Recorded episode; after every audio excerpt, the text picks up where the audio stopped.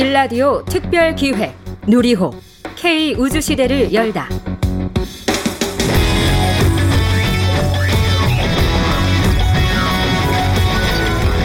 네, 안녕하십니까? 경제와 정의를 다잡는 홍반장 KBS 기자 홍사원입니다. 오늘 홍사원의 경제쇼는 30분 일찍 들어갔습니다. 잠시 후 4시에 전남 고흥군 나로 우주센터에서 한국형 발사체 누리호가 발사될 예정이라서 오늘 특집으로 진행하겠습니다. 1차 때와 달리 2차 발사에서는 우리가 만든 실제 작동하는 위성을 탑재해서 쏘아 올린다고 하는데 뭐 아쉽게도 지난번 1차 발사는 절반의 성공에 그쳤지만 이번 2차 발사가 성공하면 우리가 독자적으로 만든 발사체로 위성을 쏘아 올린 첫 번째 사례가 됩니다. 자, KBS 일라디오 특별기획 누리호 K 우주 시대를 열다 지금부터 시작하겠습니다. 유튜브 오늘도 역시 함께 갑시다. 여러분께서는 KBS 일라디오 특별기획 누리호 K 우주 시대를 열다 누리호 발사 특집 방송을 함께하고 계십니다. 네, 지금 시각이 3시 31분 30초니까 아, 4시 발사가 예정돼 있으니까는 예정대로라면은 한 28분 정도 뒤에 이제 발사가 됩니다. 먼저 그 전남 고흥 나로 우주센터 현장 먼저 가보겠습니다. 자, 나로 우주센터 현장에서 취재 중인 KBS 서재희 기자 연결하겠습니다. 서 기자 연결돼 네, 있죠? 안녕하세요. 아이고 안녕하세요. 고생 많으십니다. 네. 시사기획 창에 있을 때 제 앞자리에 있었는데. 네. 오래간만에. 그러게 말이에요. 자, 전남 고흥 나로우주 센터 지금 먼저 그곳 날씨는 어떤가요? 그 괜찮습니까? 지금 이곳 날씨는 완전히 맑게 겠고요. 예. 덥고 습한데 바람은 별로 불지 않는 상태입니다. 온도가 음. 밖에 지금 30도 가까이까지 올라가가지고 매우 예. 덥다고 할 수 있고요. 예. 사실 오늘 오전까지만 해도 안개가 굉장히 짙게 끼고 흐려가지고 예. 간혹 빗방울이 한두 방울 떨어지기도 했었는데요. 아, 금세 그쳐가지고 지금은 완전히 해가 쨍쨍하다고 표현해도 될 정도입니다. 아, 바람이 안 부니까 뭐 그건 괜찮고 더운 거는 로켓 발사하고 상관없는가 보죠, 그건? 이 정도 덥는 거 아. 더운 걸로는 괜찮다고 아. 합니다. 자, 그럼 한 30분 이제 한 28분 정도 남았어요. 발사될 네. 텐데 지금은 어떤 작업이 지금 진행되고 있는 겁니까? 지금 거의 막바지 작업이라고 할 수 있는 산화제랑 연료 탱크 주입이 이제 완료가 됐고요. 예. 발사체 기립 장치 철수까지도 지금 완료가 됐습니다. 거의 이제 아, 어, 발사 임박해가지고 막바지 지금 이제 거의 사람의 손을 떼도 이제 발사가 진행되는 게 이제 10분 전에 시작이 되는데 예. 그 단계까지 지금 다다르고 있다고 보시면 될 것 같습니다. 그럼 앞으로는 남은 절차가 뭐 있는 거예요? 그냥 그 카운트다운만 이제 하면 되는 건가요? 그러면은? 그렇습니다. 지금 일단 카운트다운에 들어가면 사람의 손을 거치지 않아도 저절로 이제 단계에 따라서 발사가 되는 거고요. 예. 예, 시퀀스상으로 잠깐 설명을 드리면 예.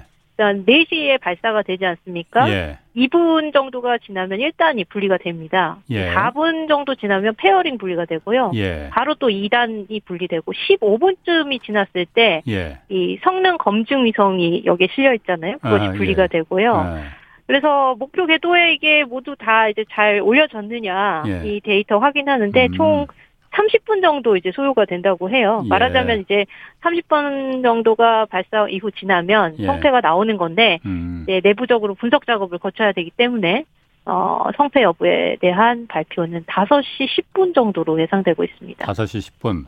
지금 저희가 그 텔레비전 중계 화면도 좀 보고 있는데 뭐 네. 로켓 보면 옆에 하얀 연기 같은 거 나오는데 저건 괜찮은 거예요? 문제 있는 거 아니에요? 정상적인 작업일 것 같습니다. 지금 기- 되게 그 냉각 상태에서 아. 예. 이 발사가 진행이 되는 거잖아요. 아, 그 산화 밖에- 액체 산소가 네네. 아, 그걸 조금씩 빼내 주는 거군요. 그러니까 기화돼서 아마 그럴, 거- 아마 그럴 것 같습니다. 아, 자, 그럼 오늘 그 발사에 있어서 가장 큰 변수는 뭔가요, 이게?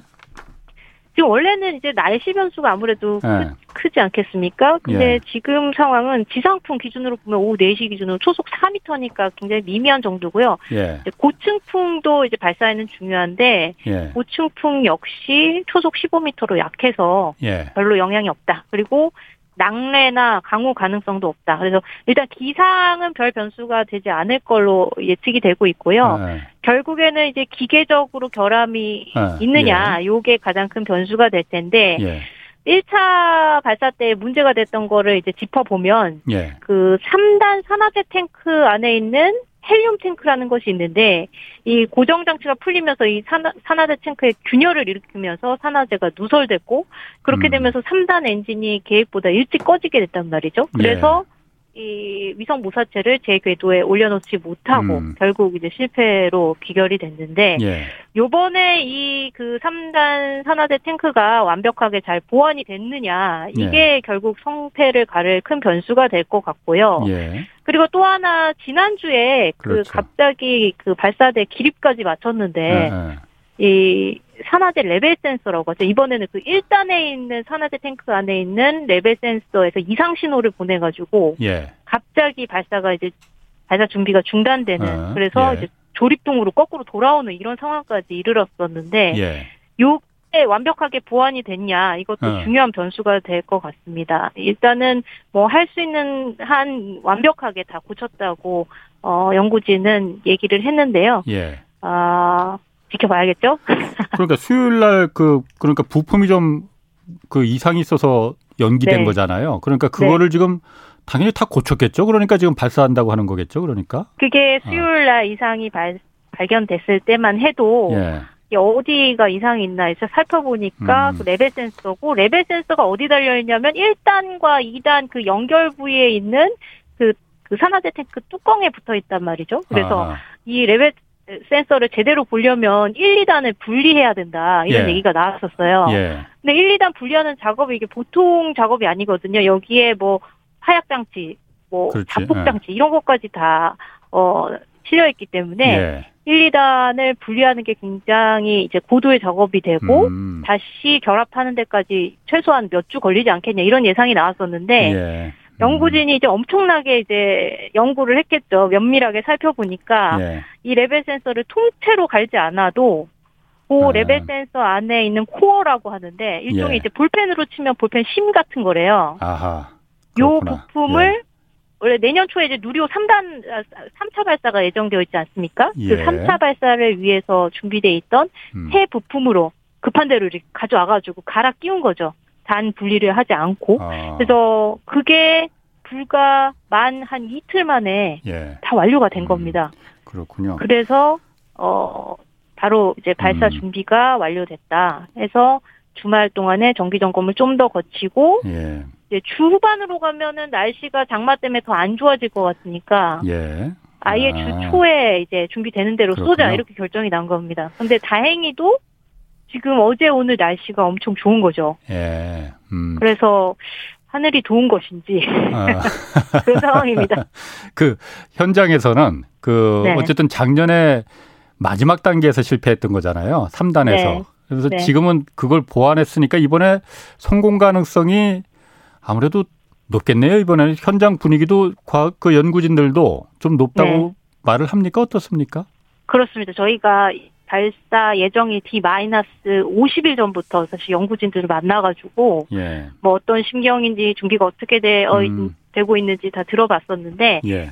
어떻게 보면 기대가 좀 더 크다고 볼수 음. 있었을 것 같아요. 왜냐하면은 1차 발사 때 이 그 실패 원인이 뭔지를 정확하게 파악하지 않았을까? 왜냐하면 우리 기술로 다 만든 그 발사체이기 때문에 예. 예전에 이제 나로 같은 경우는 일단은 러시아하고 협업을 했기 때문에 이게 그렇죠. 문제가 생겨도 데이터를 다 받아서 볼 수가 없었대요. 예. 근데 누리호 음. 같은 경우는 데이터를 우리가 다 가지고 있기 때문에 음. 그거를 분석해가지고 원인 원인을 정확히 파악해서 보완하는 데까지 굉장히 빠른 시간 안에 이제 진행이 된 겁니다. 예. 그래서 음. 원래 2차 발사 예정이 5월이었는데 예. 장마철이 시작되기 전인 6월 중순에 하자 이렇게까지 기간을 어 불과 한 달 정도만 예. 더 걸린 상태로 지금 발사 예정일이 잡혔던 거죠. 그래서 음.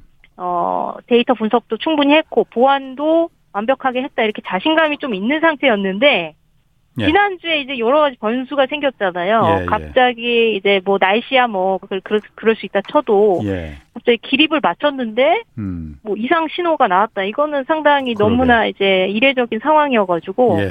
연구진들이 의기소침해져 있는 그런 상황이었어요. 그럴 것 근데 같아요. 네, 이틀 만에 이제 이걸 고쳤고 어쨌든 보완을 잘 했고 알겠습니다. 그다음에 어제 오늘은 뭐 네. 모든 것이 다 착착 순조롭게 진행됐다라고 표현할 수 있을 만큼 예. 잘 됐기 때문에 어, 성공 가능성이 높다는데 좀 더 분위기가 모아지고 음. 있는 것 같습니다. 알겠습니다. 아무튼 오늘 잘 발사됐으면 좋겠고 서 기자 거기서 계속 좀 수고해 주시고요. 오늘 말씀 네. 고맙습니다. 감사합니다. 자, 지금까지 전남 고흥 나로 우주센터에서 취재 중인 KBS 서재희 기자였습니다. 자, 이제 발사까지 어, 19분 43초 남았습니다. 누리호 발사가 그럼 갖는 의미가 무엇인지 또 우주 개발이 왜 필요한 건지 이제부터 좀 살펴보겠습니다. 전문가 세 분 모셨습니다. 아, 먼저 김태현 한국 항공우주산업 우주사업팀 차장 나오셨습니다. 안녕하세요. 안녕하십니까. 그리고 지금도 유튜브에 보니까 많이 이분들 그 제 이분 기다리고 있는데 이선호 과학 커뮤니케이터 엑소 이선호님 나오셨습니다. 네, 안녕하세요. 안녕하세요. 과학 커뮤니케이터 엑소입니다. 반갑습니다. 아유 지금 보니까 인기가 엄청나시네요. 아유. 아유, 감사합니다. 네. 그리고 정의훈 유진투자증권 연구원 나오셨습니다. 안녕하세요. 네, 안녕하십니까. 자 오늘 세 분 좀 잘 부탁드리고요. 네. 어, 중간 중간에 계속 그 아시는 부분 설명할 보완하시는 거 뭐 순서기 들이지 않고 그냥 답하셔도 됩니다. 네네. 네, 알겠습니다. 자, 먼저 김태훈 차장님께 좀 물- 물어볼게요. 원래 지난주 발사 예정이었다가 오늘 발사되는 거잖아요. 예, 예. 일- 지금 서재 기자 얘기 들어보니까 1단하고 2단 사이에 무슨 부품이 이상이 있었다고 그러는데 네네네. 어, 괜찮은 건지 약간 좀 찝찝하긴 합니다. 아, 뭐, 네. 뭐가 문제였었던 거예요? 아, 그게 저희가 예. 그 산화제 탱크에 보면 그 레벨 센서라는 게 있습니다. 레벨 센서. 네네. 일단 산화제라는 것도 뭔지 좀 궁금한데. 아, 저희- 산화제가 예. 산화제가 제가 무식이라서. 보통 이제 항공기를 타게 되면 이제 엔진에 이제 불을 붙이는데 예.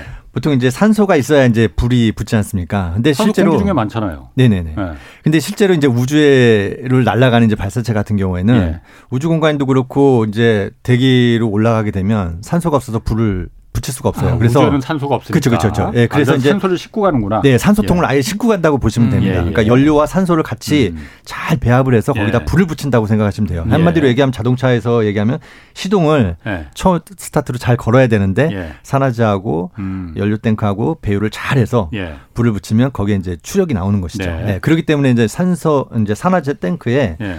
산화제를 어 주입을 하면 예. 거기에 이제 레벨 센서가 있습니다. 예. 그러니까 이게 엄- 얼마만큼의 양이 줄어드는지 들어갔는지 하고 레벨 센서가 있는데 그 예. 레벨 센서에 대한 값이 예.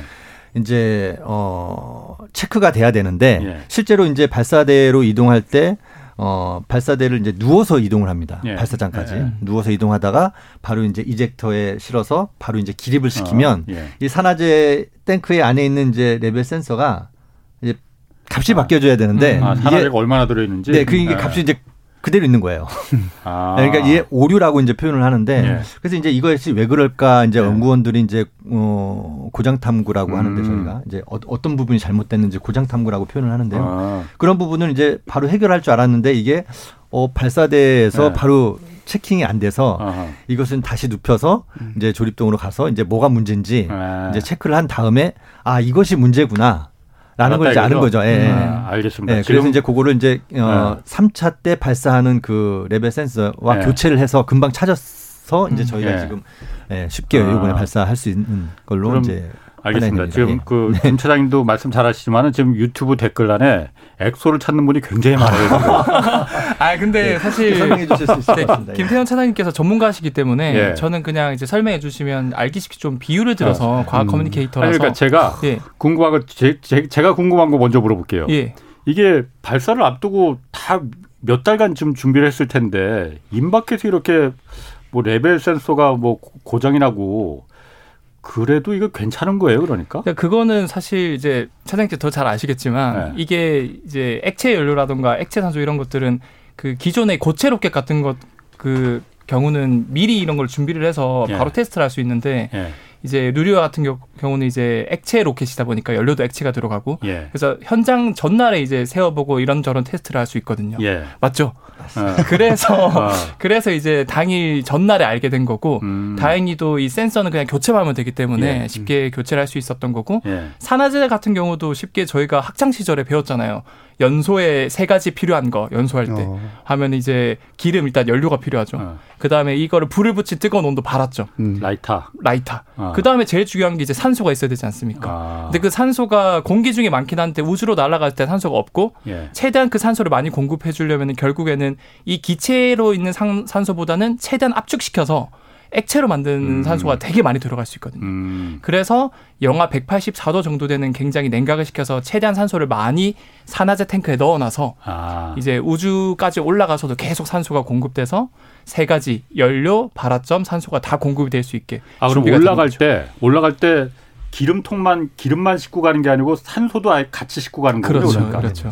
네 맞습니다. 예. 저 그러면 그 기름은 제 기름 저급한 표현을 써서 죄송합니다. 연료라고 표현합니다. 연료라고. 예, 예. kerosene이라고 아, 등- kerosene? 등유라고 연료는? 들어보셨죠? 등유. 네. 영어로 kerosene이고요. 네. 이제 우린 등유라고. 등- 등유 예. 난로에 쓰는 그 예전에 예전에? 예, 예, 석유 난로 저희 때- 이제 학창 시절 때 아 휘발유도 아니고 예예 예. 그게 더 잘 타요 그러면은? 어 그게 이제 고급인가? 어, 고급은 아니고요. 예. 원유를 해서 제일 먼저 하는 게 이제 휘발유, 예. 석유 제일 먹고 이제 중간 중간 하다가 이제 등유가 이제 제일 가격이 좀 싼데요. 예. 그게 이제 가장 발화점도 높고 해서 어, 등유로 이제 선택을 하고 항공유도 지금 등유로 쓰는 걸로 저희가 알고 있습니다. 음. 예. 어.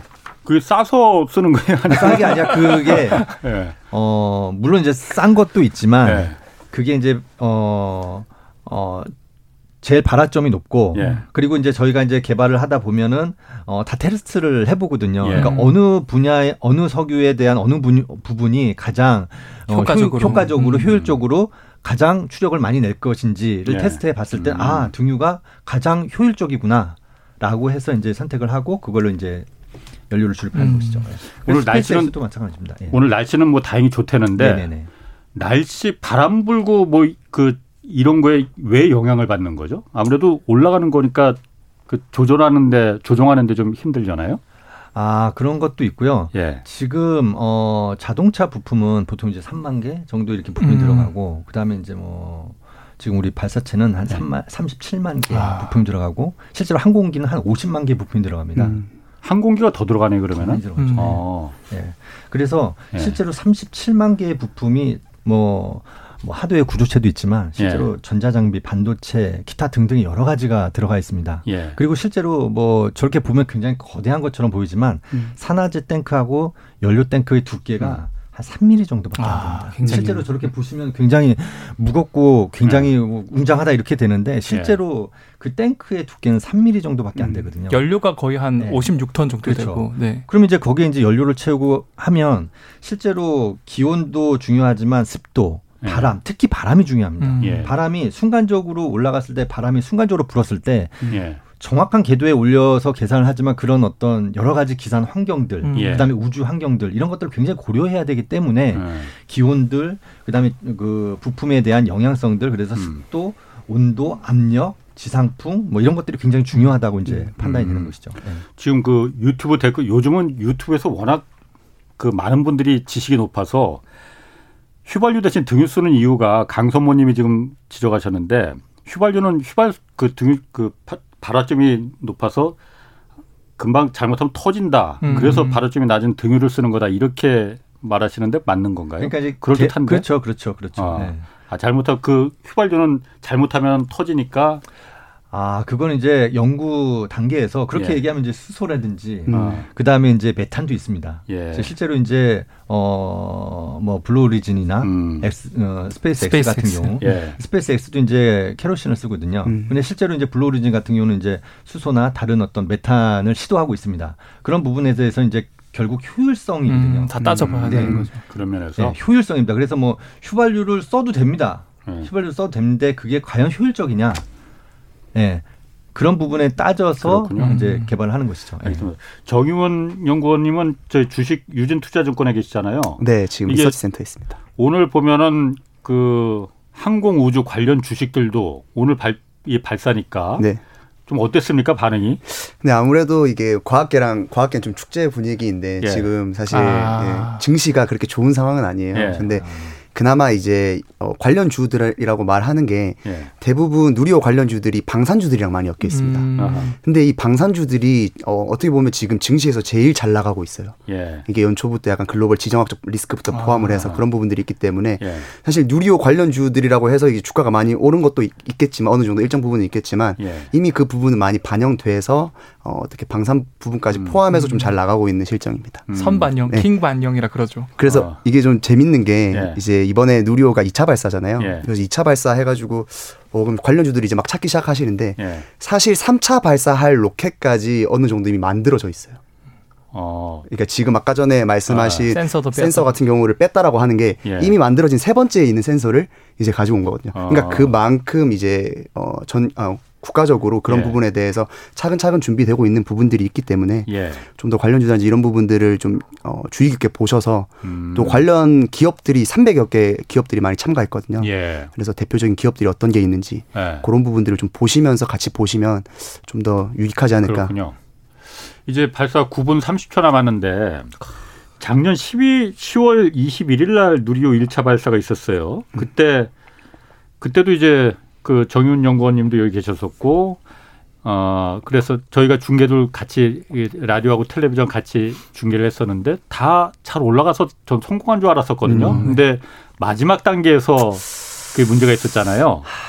자 그러면 그 당시에 일단 엑소님이 예. 그 부분 준비 잘 하- 말씀 잘 하실 것 같아요. 왜 네네. 그때 그 실패했던 거였어요? 어, 사실 그때 당시에도 저는 거의 95% 이상 성공했다고 생각을 하는 게 예. 1단, 2단, 3단 다 잘 연소도 됐고 예. 잘 갔어요. 예. 그런데 그때 당시에 이제 누리호 설계 당시에 예. 제가 아까 말씀드린 그 산화제 태연 영 이제 차장님께서 예. 말씀드린 산화제가 액체가 잘 담겨 있는데 예. 그게 산소가 이제 액체 상태로 있으려면 압력이 높아야 되거든요. 예. 그러니까 그 압력을 높여주기 위해서 가스를 주입해야 되는데 가장 안정적인 가스를 넣어야 됩니다. 그게 헬륨이거든요. 그래서 그 헬륨 탱크도 같이 들어있는데 아 헬륨을 넣는 게 그러니까 그 가스를 넣, 넣기 위해서 그렇죠 압력을 높여주기 위해서 압력을 높이는 용도예요. 헬륨 예. 높이는 용도가 있고 아. 그런데 그게 이제 액체 산소 통 안에 들어있다 보니까 예. 부력이라는 게 작용하거든요. 예. 헬륨이 가볍다 보니까. 아. 근데 그 부력을 이겨내기 위해서 튼튼하게 설계를 했는데 음. 그게 지상 기준에서 설계를 하다 보니까 예. 700, 800km까지 이제 저궤도에 올라갔을 때 부력이 더 증가하는 현상이 바- 발생하거든요. 예. 예. 그러니까 이게 더 위로 올라가려고 하다 보니까 결국 이게 떨어져 나가버리고 그게 산화제 탱크 내에서 막 왔다 갔다 하면서 결국 탱크가 이제 3mm밖에 안 된다고 하셨잖아요. 네, 네. 차장님께서. 그게 이제 그 구멍이 생겨서 누설이 돼서 산소가 100이 공급해야 되는데 예. 80, 90밖에 공급 안 되고 10, 20은 그냥 바깥으로 새 버린 겁니다. 아. 그러니까 이제 더 많이 타올라야 되는데 예.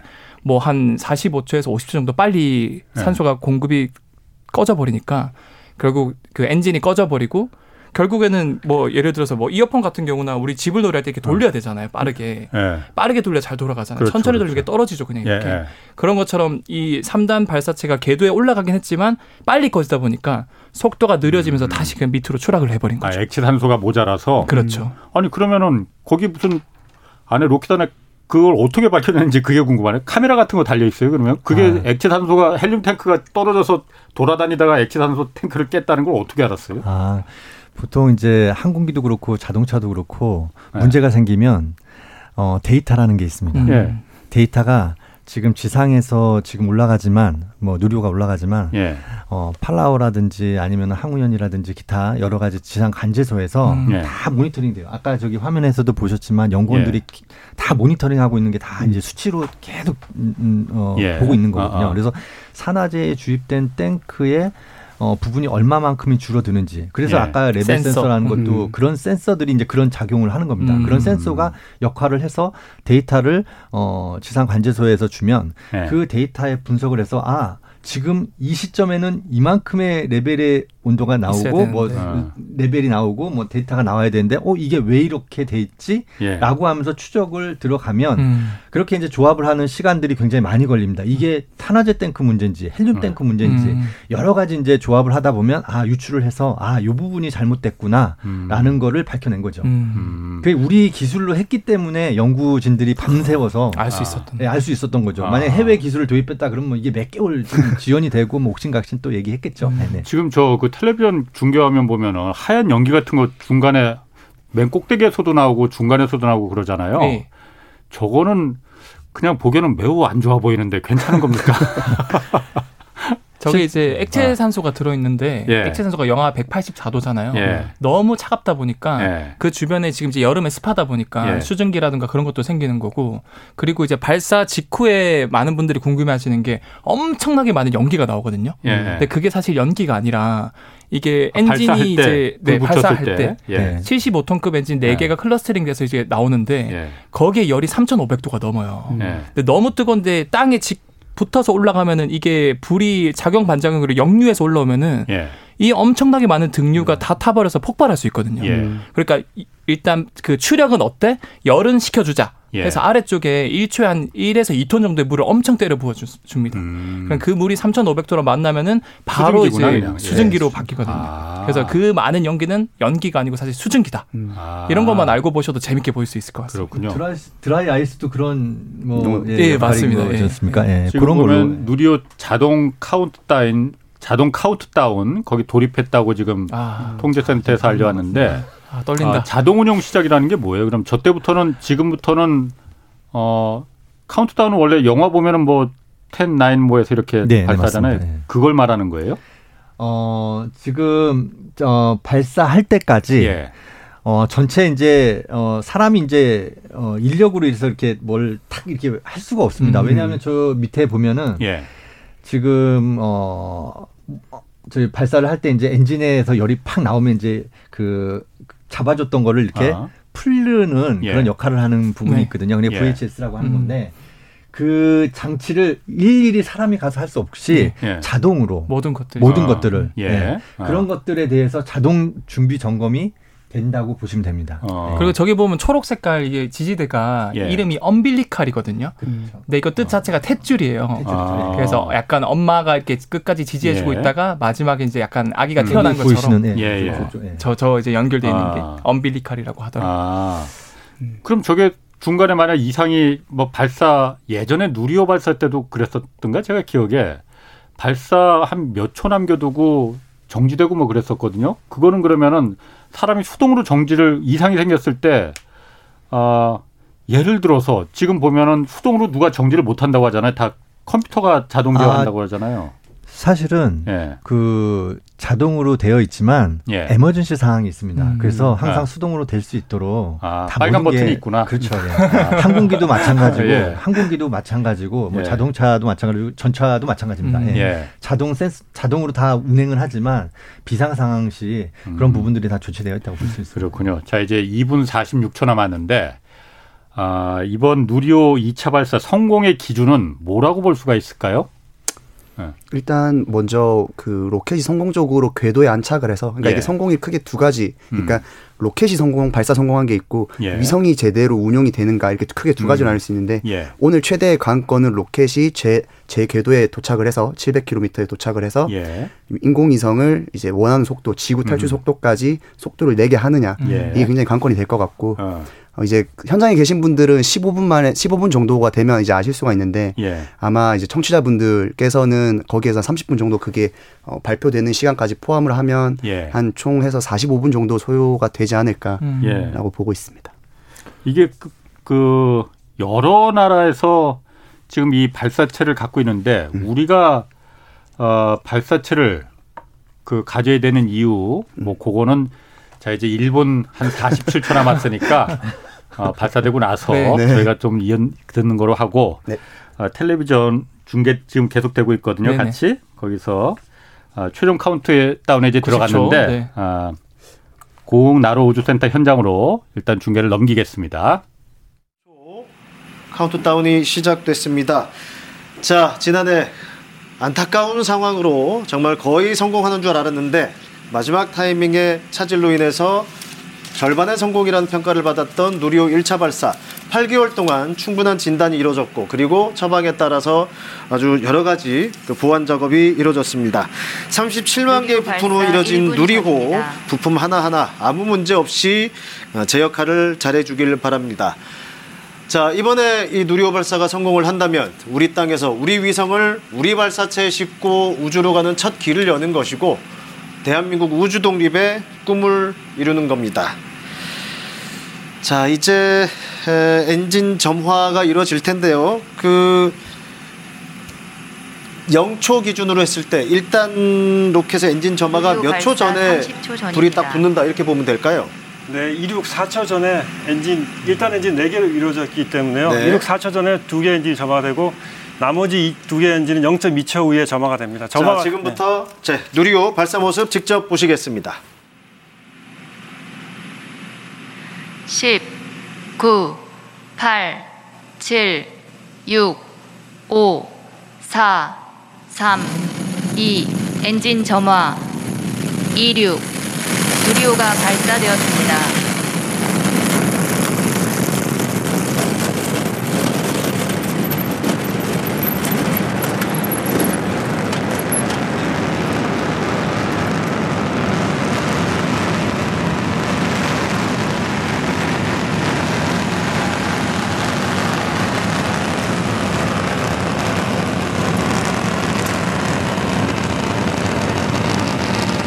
비행 정상.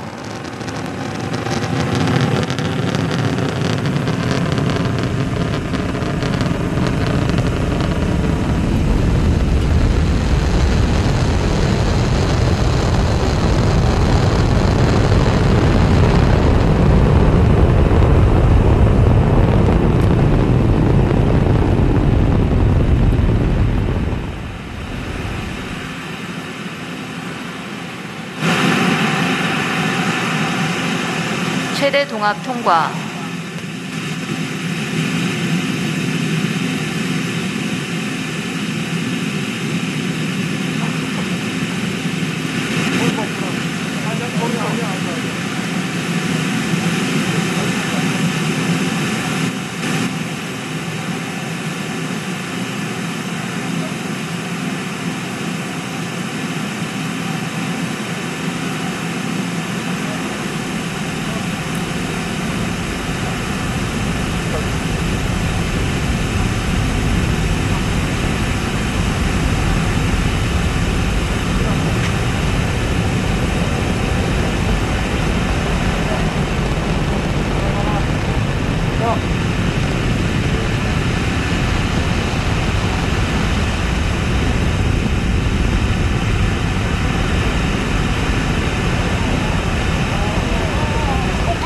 1단 엔진 정지 확인.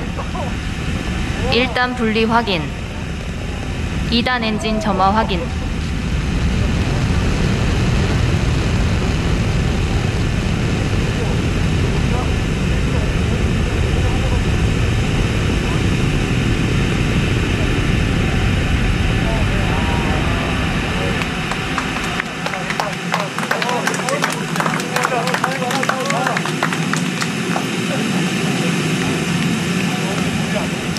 비행 정상 고도 100km 통과.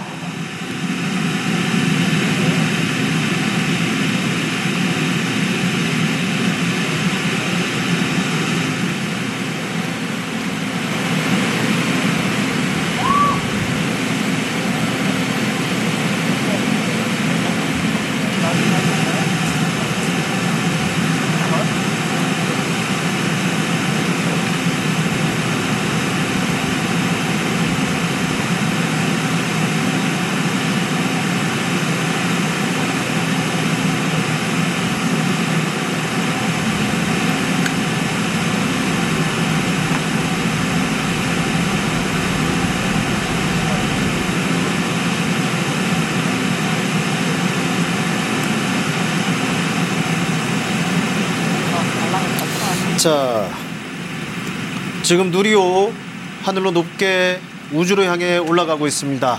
조금 전 오후, 네, 오후 4시 정각에 하늘로 차, 박차고 올라가게 됐고 지금 현재 세, 3분 50초 정도가 지나고 있습니다. 중간중간 방송에 들리는 현장 아나운서의 목소리 들으셨을 텐데요.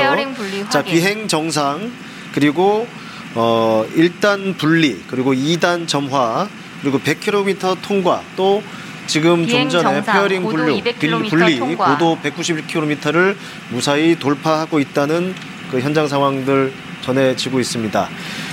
자, 그 땅을 박차고 올라가는 모습 정말 그 각 엔진이 각자의 역할을 충분히 잘해 줘서 별 차질 없이 하늘로 올라가게 됐고 이후 단분리 그리고 어, 아주 190km, 200km 상공을 우주를 향해서 올라가는 과정 아직까지는 순조롭게 이루어지고 있습니다. 자, 우리 전문가분들 그 자 이제 조금. 전에는 작은 점으로 보여지다가 사실 이제 카메라 저희가 아주 그 첨단 카메라를 동원해서 현장을 촬영을 하고 있거든요. 네, 2단 예. 지금 어, 아직까지는 순조로운 것 같습니다. 예. 지금, 이, 이- 지금 현재 상황이 어떤 건지 좀 설명을 해 주시죠. 예. 아, 지금 어, 누리호 1차 발사 때와는 다르게 예. 어, 똑같죠. 네. 1차 때도 그렇지만 일단 분리가 이제 127초, 예. 59km 상공에서 이제 분리가 됐고요. 예. 그다음에 페어링까지 지금 음, 분리가 된 걸로 봐서는 어, 191km 상공, 예. 233초가 된 상황입니다. 그다음에 예. 이제 2단 분리가 남았는데요. 2단 분리도 이제 274초. 그러니까 어, 지상에서 258km 예. 상공에서 이제 분리가 되고 최종적으로 이제 3단에 이제 탑재되어 있는 위성 예, 검증 위성하고 또 예. 큐브 위성 탑재되고 이제 모사 위성이 있는데요. 예. 실제로 이제 3단에서는 967초인 700km 상공에서 검증 위성이 분리가 되는 거죠. 음. 그래서 실제로 검증 위성이 분리가 돼서 어, 지상에서 교신이 성공하면 음. 일 1차 성공했다고 보는 겁니다. 음. 그러니까 700km까지 올라가는 거군요. 저 로켓이. 예, 맞습니다. 예. 어, 그럼 지금 한 300km 정도 올라갔다는데 예. 아직도 그럼 멀었는데 멀었습니다. 지금 올라간 좀, 것만큼 예. 또 올라가야 예. 되네요. 그런데 그런데 이제 속도가 예. 지상에서의 속도보다 올라가면 이제 속도가 좀 빠릅니다. 음. 아. 예, 그렇기 때문에 조금 시간이 예. 예, 200 어, 지금 발로는 967초로 지금 나옵니다. 예. 아. 그리고 제가 첨언 하나 예. 해드리자면 예. 발사 장면 보셨던 분들은 아시겠지만 이게 수직으로 올라가는 게 아니고 약간 꺾여서? 올라가거든요. 예, 예. 그게 이 국제적으로도 약속을 한게 예. 최대한 바다 근처에 이제 발사를 하고 예. 이게 수직으로 올라가면 혹시나 잘못된 경우에는 잔해물이 민가에 피해를 줄 수 있거든요. 음. 그래서 바다 쪽으로 꺾여서 올라가게끔 하는 게 약속으로 돼 있고 아. 그래서 이제 우리나라 같은 경우도 이렇게 누리호가 남쪽으로 예. 이제 발사가 되게끔 설계가 돼 있고 어. 네 그래서 그렇게 꺾여서 올라갔다라고 보시면 될 것 같아요. 아까 말씀하시기 그러니까 700km 올라가서 그 위성을 이제 거기서 분리하는 거잖아요. 맞습니다. 앞에 예. 뚜껑 그러니까 페어링이라는 걸 이제 아직은 안 열린 거죠, 페어링이. 페어링이 분리가 됐습니다. 분리됐습니다. 아, 분리됐습니다. 예, 분리돼서 날아갑니다. 아, 그렇구나. 그 그럼 뭐 마찰 때문에 타거나 그러지 않아요? 그럼 위성이 영향 아. 없으려나? 페어링은요 떨어집니다 그냥. 아니 아니 그러니까 예. 껍데기 없이 그냥 이렇게 위성이 위성 날아가세요. 아. 그 상관없습니다. 왜냐하면 그 그까지 올라갔다는 것은 뭐냐면 예. 열권을 지나가는 상황입니다. 음. 아, 저희가 이제 대기권을 네, 벗어났다 이거죠? 대기권, 성층권, 중간권, 중간권, 그다음 열권, 열권. 그 이상이 되면 이제 100km 이상이 되면 예. 사실은 페어링 없이도 가도 음, 예, 음. 거의 공기가 이제 없기 그렇죠, 때문에. 그렇죠. 아. 우주 상황이라고 보는 겁니다. 예. 그렇군요. 그러면 그 위성이 어 아까 그 무슨 위성이라고 하셨죠? 뭐, 그 큐브 위성. 큐브 위성. 큐브 위성? 예, 예, 예. 큐브 성능 위- 검증 위성도 있고요. 아. 큐브 위성도 있고. 위성이 그다음에- 두 개가 실려 있는 거예요, 그러면? 아, 지금 어떻게 되어 있냐면요. 예. 모사체라는 위성이 있습니다. 위사, 모사체는 말 그대로 예. 중량만 맞추기 위해서 예. 어, 한 거고요. 지금 1.3톤 정도. 이게 예. 지금 저게 1.5톤을 탑재할 수 있는 음, 중량이 설계가 돼 있거든요. 예. 그래서 1.3톤가 3톤 정도는 이제 위성 모사체를 예. 실었고요. 네. 그다음에 검증 위성 안에 예. 이제 네 개의 큐브 위성이 들어간 거죠. 음. 예. 큐브 위성은 뭐예요? 아, 큐브 위성은요. 큐브라는 거 육각형. 그렇죠. 예. 아, 그런데. 보통 저희가 이제 1U, 2U, 3U 이렇게 이제 표현을 하는데요. 예. 1U라는 것은 가로, 세로 높이가 네. 10cm씩. 음. 예, 중량은 1.33kg, 예. 13kg 정도 예. 되는 게 이제 1U 큐브 위성인데요. 예. 실제로 이제 네가 네개 이제 대학에서 만든 위성은 대부분 이제 3U. 그다음에 음. 조선대학교에서 만든 위성은 6U 로 이제 개발이 된 위성입니다. 아, 저- 그걸 이제 큐브 위성이라고 합니다. 음, 저 예. 큐브 위성이란 건 그러면 어디 뭐 작은 어떤 위성입니다. 회사에서 만든 게 아니고 대학에서 만들었어요? 예, 맞습니다. 이게 사실 제가 기억하기로 17개의 그 연구팀이 예. 이제 경진을 벌여서 예. 국가에서 이제 점수를 매겨서 예. 가장 우수하고 이거를 쏘아 올렸을 때 예. 활용을 잘할 수 있겠다 예. 싶은 상위 4개 이제 팀을 선정을 했고 예. 그게 이제 조선대학교 그다음에 카이스트 어. 그다음에 연세대학교 그다음 서울대학교에서 만든 위성 그리고 이 큐브 위성이 다 각자가 하는 역할이 다르거든요. 그래서 뭐 음. 미세먼지 측정도 있고 지구 관측도 있고 그런 뭐 음. 대기 쪽을 보는 것도 있고 아, 아, 그러니까 그런 역할은 하긴 하는데 예, 이게 아무래도 우리가 처음 두 번째긴 하지만은 실질적으로 처음 쏴보는 거나 마찬가지예요. 혹시나 음. 그렇죠. 잘못돼도 이게 좀 아깝지 않게 네. 위성을 좀 대학 그렇죠. 혹시나 이제. 몇 천억짜리 위성을 몇 예. 톤짜리를 넣으면은 예. 잘못해서 실패하면은 그 그대로 날리는 거죠. 예. 그래서 일단은 1차, 2차, 뭐 3차 정도까지는 예. 성능 검증용 좀 작은 거. 예. 하지만 성능은 확실한 거. 예. 얘네들도 제가 알기로 뭐 지금 떠 있는 천리안급 그 성능은 되거든요. 예. 근데 그게 천리안은 다양한 기능, 다재다능한 기능이 있지만 예. 이 큐브는 하나 하나 하나의 기능이 다 이제 천리안급으로 좋다. 예. 근데 다양한 기능 못 한다. 예. 근데 일단 테스트용으로 이렇게 올려보는 음. 거죠. 지금 600km를 통과했다고 나오네요. 600km면은 아까 700km까지 올라가는 거라고 했잖아요. 그렇죠. 네. 그럼 한 100km 남았는데 어, 조금 전에 200km인데 금방 금방 올라가네요. 음. 거기는 이제 공기 마찰이 없으니까 도, 속도가 더 빨라지나 보죠. 네. 속도가 어느 정도나 되는 거예요, 저게? 지금 초속 예. 7.5km. 1초에 7.5km를 달리는 거예요, 예. 그러면? 이제 그게 타겟이죠. 7.5km까지 네. 가는 게. 아, 네. 그럼 1분이면은 서울에서 부산까지 가는 속도죠. 그렇죠. 엄청 빠르죠. 그러네. 1분이면 서울에서 부산, 부산까지 가는 속도네요. 음. 그렇게 비율을 대시니까 딱 와닿네. 그래서 엑소님을 다들 좋아하시는구나.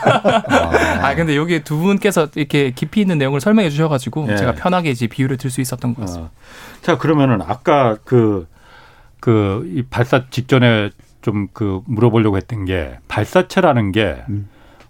그렇게 많은 나라가 갖고 있는 게 아니잖아요. 아, 그렇죠. 우리나라 일단 우리가 저거를 왜 갖고 있어야 되는 건지 발사체를 제가 궁금한 거는 그냥 남의 위성 올리는 거 필요할 때 그냥 남의 나라 미국이나 여태까지 프랑스 위성 로켓에 쏘아 올리듯이 그렇게 하면 되는 거 아닌가? 그렇게 돈 많이 들여서 저렇게 어 발사체를 갖고 있어야 되나? 음. 군사적인 목적이 아니라면은 그런 생각이 들거든요. 이게 근데 보통 군사적으로도 많이 설명을 하시지만 예. 최근에 굉장히 좋은 예가 나왔어요. 그러니까 이번에 러시아와 우크라이나 사태에서 예. 어, 러시아가 이제 발사체 쪽에서 거의 미국 다음으로 강국이라고 할수 음. 있거든요. 예. 근데 러시아가 이제 국제적으로 이제 고립되다 보니까 러시아에서 이제 자국으로 발사체 해주던 발사체 사업들을 전부 다 중단시켜 버렸어요. 아, 그래서 예. 거기에 있던 국내에서도 참, 참여했던 사업에서도 다 이게 좀 중단이 되다 보니까 예. 이게 발사체 기술 같은 경우에는 국가 간 기술 이전이 굉장히 제한되어 있거든요. 보수적이죠. 예, 아무래도 음. 미사일적인 부분도 있고 예. 그러다 보니까 이제 자국에서 얼마든 얼마만큼 기술적인 자립도를 높이느냐가 굉장히 중요한데 예. 이번에 누리호 같은 경우에는 이제 일곱 번째 뭐 국가다라는 말씀을 하시는데 정확히 말씀드리면 이제 액체 연료를 예. 활용한 로- 음. 그 발사체에서 일곱 번째고 음. 고체 연료를 포함하면 열 번째 정도 됩니다. 그런데 보통 고체 연료를 활용하는 국가들은 발사체라기보다는 좀 미사일에 가까운 음. 그런 것들이고 그래서 결국에는 우주 쪽에서 결국 우리가 언제든지 우주가 갈 수 있다라는 게 굉장히 큰 장점이거든요. 예. 우주 기술의 자립도를 아. 높일 수 있기 때문에 예. 유의미한 발사라고 하시면 될 것 같습니다. 음. 지금 액체 연료, 고체 연료 얘기하셨는데 지금 누리호는 액체 연료를 쓴 거죠? 그렇죠. 액체 연료죠. 어. 음. 액체 연료하고 고체 연료하고 무슨 차이점이 있는 거예요? 아, 쉽게 설명하면요. 예. 그 우리 뭐 저기 뭐야 그그뭐 그 fire 있지 않습니까? 예. 네. 불. 여의도 불꽃놀이 예, 하는 불꽃놀이, 예. 예. 예. 그때 이제 불을 탁 붙이면 예. 바로 심지가 탁 타서 이렇게 날아가지 어, 않습니까? 예. 고체 연료는 한 번 발화가 되면 어. 붙이면 통제가 안 안 돼요? 됩니다. 통제가 안 아, 됩니다. 아. 그냥 타겟을 위- 아. 딱 정해놓고 그냥 날아가는 겁니다. 예. 음. 고체 연료는 그렇게 생각하시면 되고요. 예. 액체 연료는 어 저희가 조절을 할 수 있는 상황이라고 보시면 됩니다. 음. 통제센터에서 예. 왜냐하면은 열- 산화제하고 연료하고 예. 조절을 해가지고 예. 저희가 자유자재로 음. 할수 있도록 할 수 있는 예. 그런 음. 어. 것이라고 보시면 됩니다. 그럼 고체 연료 로켓을 저렇게 위성을 싣고 가는 고체 연료 같은 경우에 아, 로켓 같은 경우에 고체 연료도 씁니까 그러면은? 지금 아, 지금 저희- 삼 3단 엔진 연소가 정지됐다는 건 확인이 됐다고요. 그러면은 그 다음 단계는 뭔가요, 그러면은? 어, 지금 3단 엔진이 정지됐다라고 하면 예. 일단은 그 다음에 성능 검증 분리 예정이거든요. 위성을. 위성요. 예. 그럼 700km까지는 다 올라갔다는 그렇죠. 얘기네요. 예, 예. 음. 정상적으로 올라갔다라고 보는 겁니다. 지금까지는 그럼 문제가 없는 거죠, 다. 그렇죠. 예, 음. 현재까지는 그렇습니다. 예. 그럼 아까 말한 대로 그 일반 저런 군사용 미사일이 아닌 위성을 쏘는 그 어. 로켓 같은 경우에는 아, 목표 궤도에 투입이 됐습니다. 아, 네, 됐습니다. 위성이 분리가 됐군요, 그러면. 네네. 저게 목표 궤도에 투입됐다는 게 위성이 투입됐다는 건가요? 그렇죠. 아니면 네, 네. 로켓이 올라갔다는 건가요? 로켓은 이미 올라갔고요. 아, 그 다음에 이제 성능 검증 위성이 예. 이제 궤도에 투입이 아, 됐다 이렇게 그렇군요. 보시면 됩니다. 예. 아, 그럼 그 다음에 남은 건 지금 뭔가요? 남은 과정은? 그 다음에 이제 아까 말씀드렸던 그 모사 위성 1.3톤짜리 위성이 아. 이제 분리가 되는 겁니다. 예. 그거는 아무 기능은 없고 그냥 그렇죠. 예. 그 쇳덩어리군요, 예, 예, 그냥. 예, 쇳덩어리입니다. 아, 아, 나중에 그러니까 이런 걸 올리기 위해서 예, 예, 맞습니다. 음, 싣고 올라갈 그래서 수 일부, 있는지. 일부 이제 통신, 그 모사체도 일부 통신이나 예. 간단한 아주 기본적인 거는 음. 예, 될 수 있는데 이 뭐 주요 기능들은 이제 배제된 상태죠. 음. 음. 지금까지 보면은 그러면은 일단 아직까지는 뭐 별 문제 없이 성공했다 이렇게 봐도 되는 거죠. 음. 근데 이제 아직 성공하려면 예. 지금 데이터를 수신을 해야 됩니다. 그래서 지금 위성이 분리되어 있기 때문에 예. 지금 한 30분 정도 후에 예. 그 이전에 이제 교신이 성공이 돼야 예. 일 1차 이제 성공을 했다라고 예. 어, 보는 겁니다. 저희가 뭐, 뭐 텔레비에서 많이 봤듯이 뭐 교신을 성공하면 하, 연구원들이 일어나서 막 음, 박수 치고 음, 막 아. 하는 예, 그런 부분이 이제 1차 교신으로 이제 보여지는데요. 아. 뭐 성능 검증 위성이 이제 보통 한 1차 교신은 지금 42분. 지금 정상적인 예. 분리됐다고 확인이 됐네요. 예, 예. 성능 네. 검증 위성이. 음. 어, 성능 검증 위성이라는 건 말 그대로 성능 이 제대로 올라갔다라는 걸 교신만 해주는 목적인가요? 아, 그러면? 아 닙니다. 그 그것도 있지만요. 예. 지금 저희가 국내 제작한 예. 어 일부 어 3종을 검증하는 부분이 있습니다. 그 어? 3종이라는 건 뭐냐면? 예, 예. 성능 검증이 다시 단지 이제 위성을 검증하는 게 아니라 예. 저희가 개발한 이제 발열 전지, 음. 그다음에 이제 두 번째 이제 제어 모멘트라고 이제 자이로, 자이로 예. CMG라고 뭐 보통 저희가 표현하는데요. 예. 어, 그런 거 하고 이제 S 밴드 안테나 이렇게 세 가지의 국내 제작한 예. 그 불품에 대한 검증을 하기 위해서 올리는 위성이라고 보시면 됩니다. 아. 그래서 이제 조금 더 설명을 하면 예. 발열 전지나 그 제어 모멘트 이런 것들은 예. 사실 그 우주에 올라가면 위성이 사실은 배터리가 없습니다. 음. 어. 그래서 이제 태양 전지 태양 이제 태양 동기 궤도로 태양을 바라볼 때는 예. 태양을 전지를 받아서 이제 예. 축적해 놨다가 음. 태양을 바라보지 않을 때는 그 전지를 사용하는 예. 어떤 그런 부분들이고요. 예. 그다음에 자이로 같은 경우는 이제 위성이 그 700km 상공에서 돌다가 예. 원하는 목표 지점을 찍을 때 음. 해당하는 신호를 줘야 되는데 예. 그런 부분으로 이제 움직일 수 있도록 음. 하는 예. 그런 어떤 자이로로 보시면 되고요. 지금 SBS 현재는 위성 모사체를 정상적으로 분리한 걸 확인했다라고 아, 나오네요. 음. 위성 이제 다 분리됐다고 보시면 아, 되겠습니다. 예. 저게 그러면 정상 그 속도로 분리가 된 건지 음. 그거는 아직 모르는 겁니까 그러면은? 아 그것도 알 수가 있습니다. 예, 아. 지금 현재 저희가 어, 봤을 때는 그러니까 아까 그 960, 엑소님이 예. 이선호 님께서 말씀하셨듯이 아까 쥐불놀이를 예를 들으셨잖아요. 그렇죠. 그러니까 빠르게 이게 돌려야. 네. 지구 궤도를 정상적으로 계속 돌려면은 그 일정한 7.5. 속도로 네. 7.5km, 네, 초속, 일 초속 예, 7.5. 예, 초속 예. 7.5km로다 계속 분리가 돼야만이. 예. 되는 건데 그것까지 지금 확인이 된 건지 아닌지는 음. 아는 겁니까 모르는 겁니까 지금 저 상태에서? 지금 700km 상공에 올라간 건 확인이 되고요. 예. 지금 성공이냐 아니냐는 예. 지금 아까 전에 얘기하셨듯이 데이터들이 예, 700km에 정확하게 올리는 게 사실은 맞죠. 근데 예. 어느 나라에서도 100% 정확하게 맞추는 경우는 음. 거의 없습니다. 왜냐하면 이게 사실을 돌다 보면 정확하게 연구원들이 계산한다 하더라도 뭐 예. 스페이스 X나 뭐 러시아도 마찬가지입니다. 예. 그래서 뭐 지금 언론에 보도하면 어 지금 저희 위성은 한 어, 5% 정도 내외에서 한 35km. 음, 예. 오차 범위. 오차 범위가 그 정도 선에서 들어갔다라고 보면 아 예. 성공이다라고 예. 이렇게 판단을 하는데 예. 사실 실제로 상업용의 위성을 봤을 때는 보통 한 1%, 2% 내외, 음. 예. 10km, 20km 정도 이렇게 지금 보고 있거든요. 그래서 아. 어, 이 부분은 저희가 연- 연구원진들이 예. 이 위성은 요 정도 됐을 때도 충분히 성능이 나오고 검증이 된다라고 예. 했은 그 범위를 어, 가리키는 것 같습니다. 그렇군요. 예. 그래서 뭐- 그거까지 확인은 돼야 될것 어. 같습니다. 잠시 뒤에 그래서 아마 현장에서 브리핑이 있을 예정인 것 같아요. 그때 되면 다시 한번 현장으로 좀 중계를 넘기고 자 그럼 지금 그 제가 이 아까 1단, 2단, 3단이 2단 로켓 분리될 때 중간에 퐁 하고 못 해서 저는 뭐 잘못된 건 줄 알았는데 그게 아.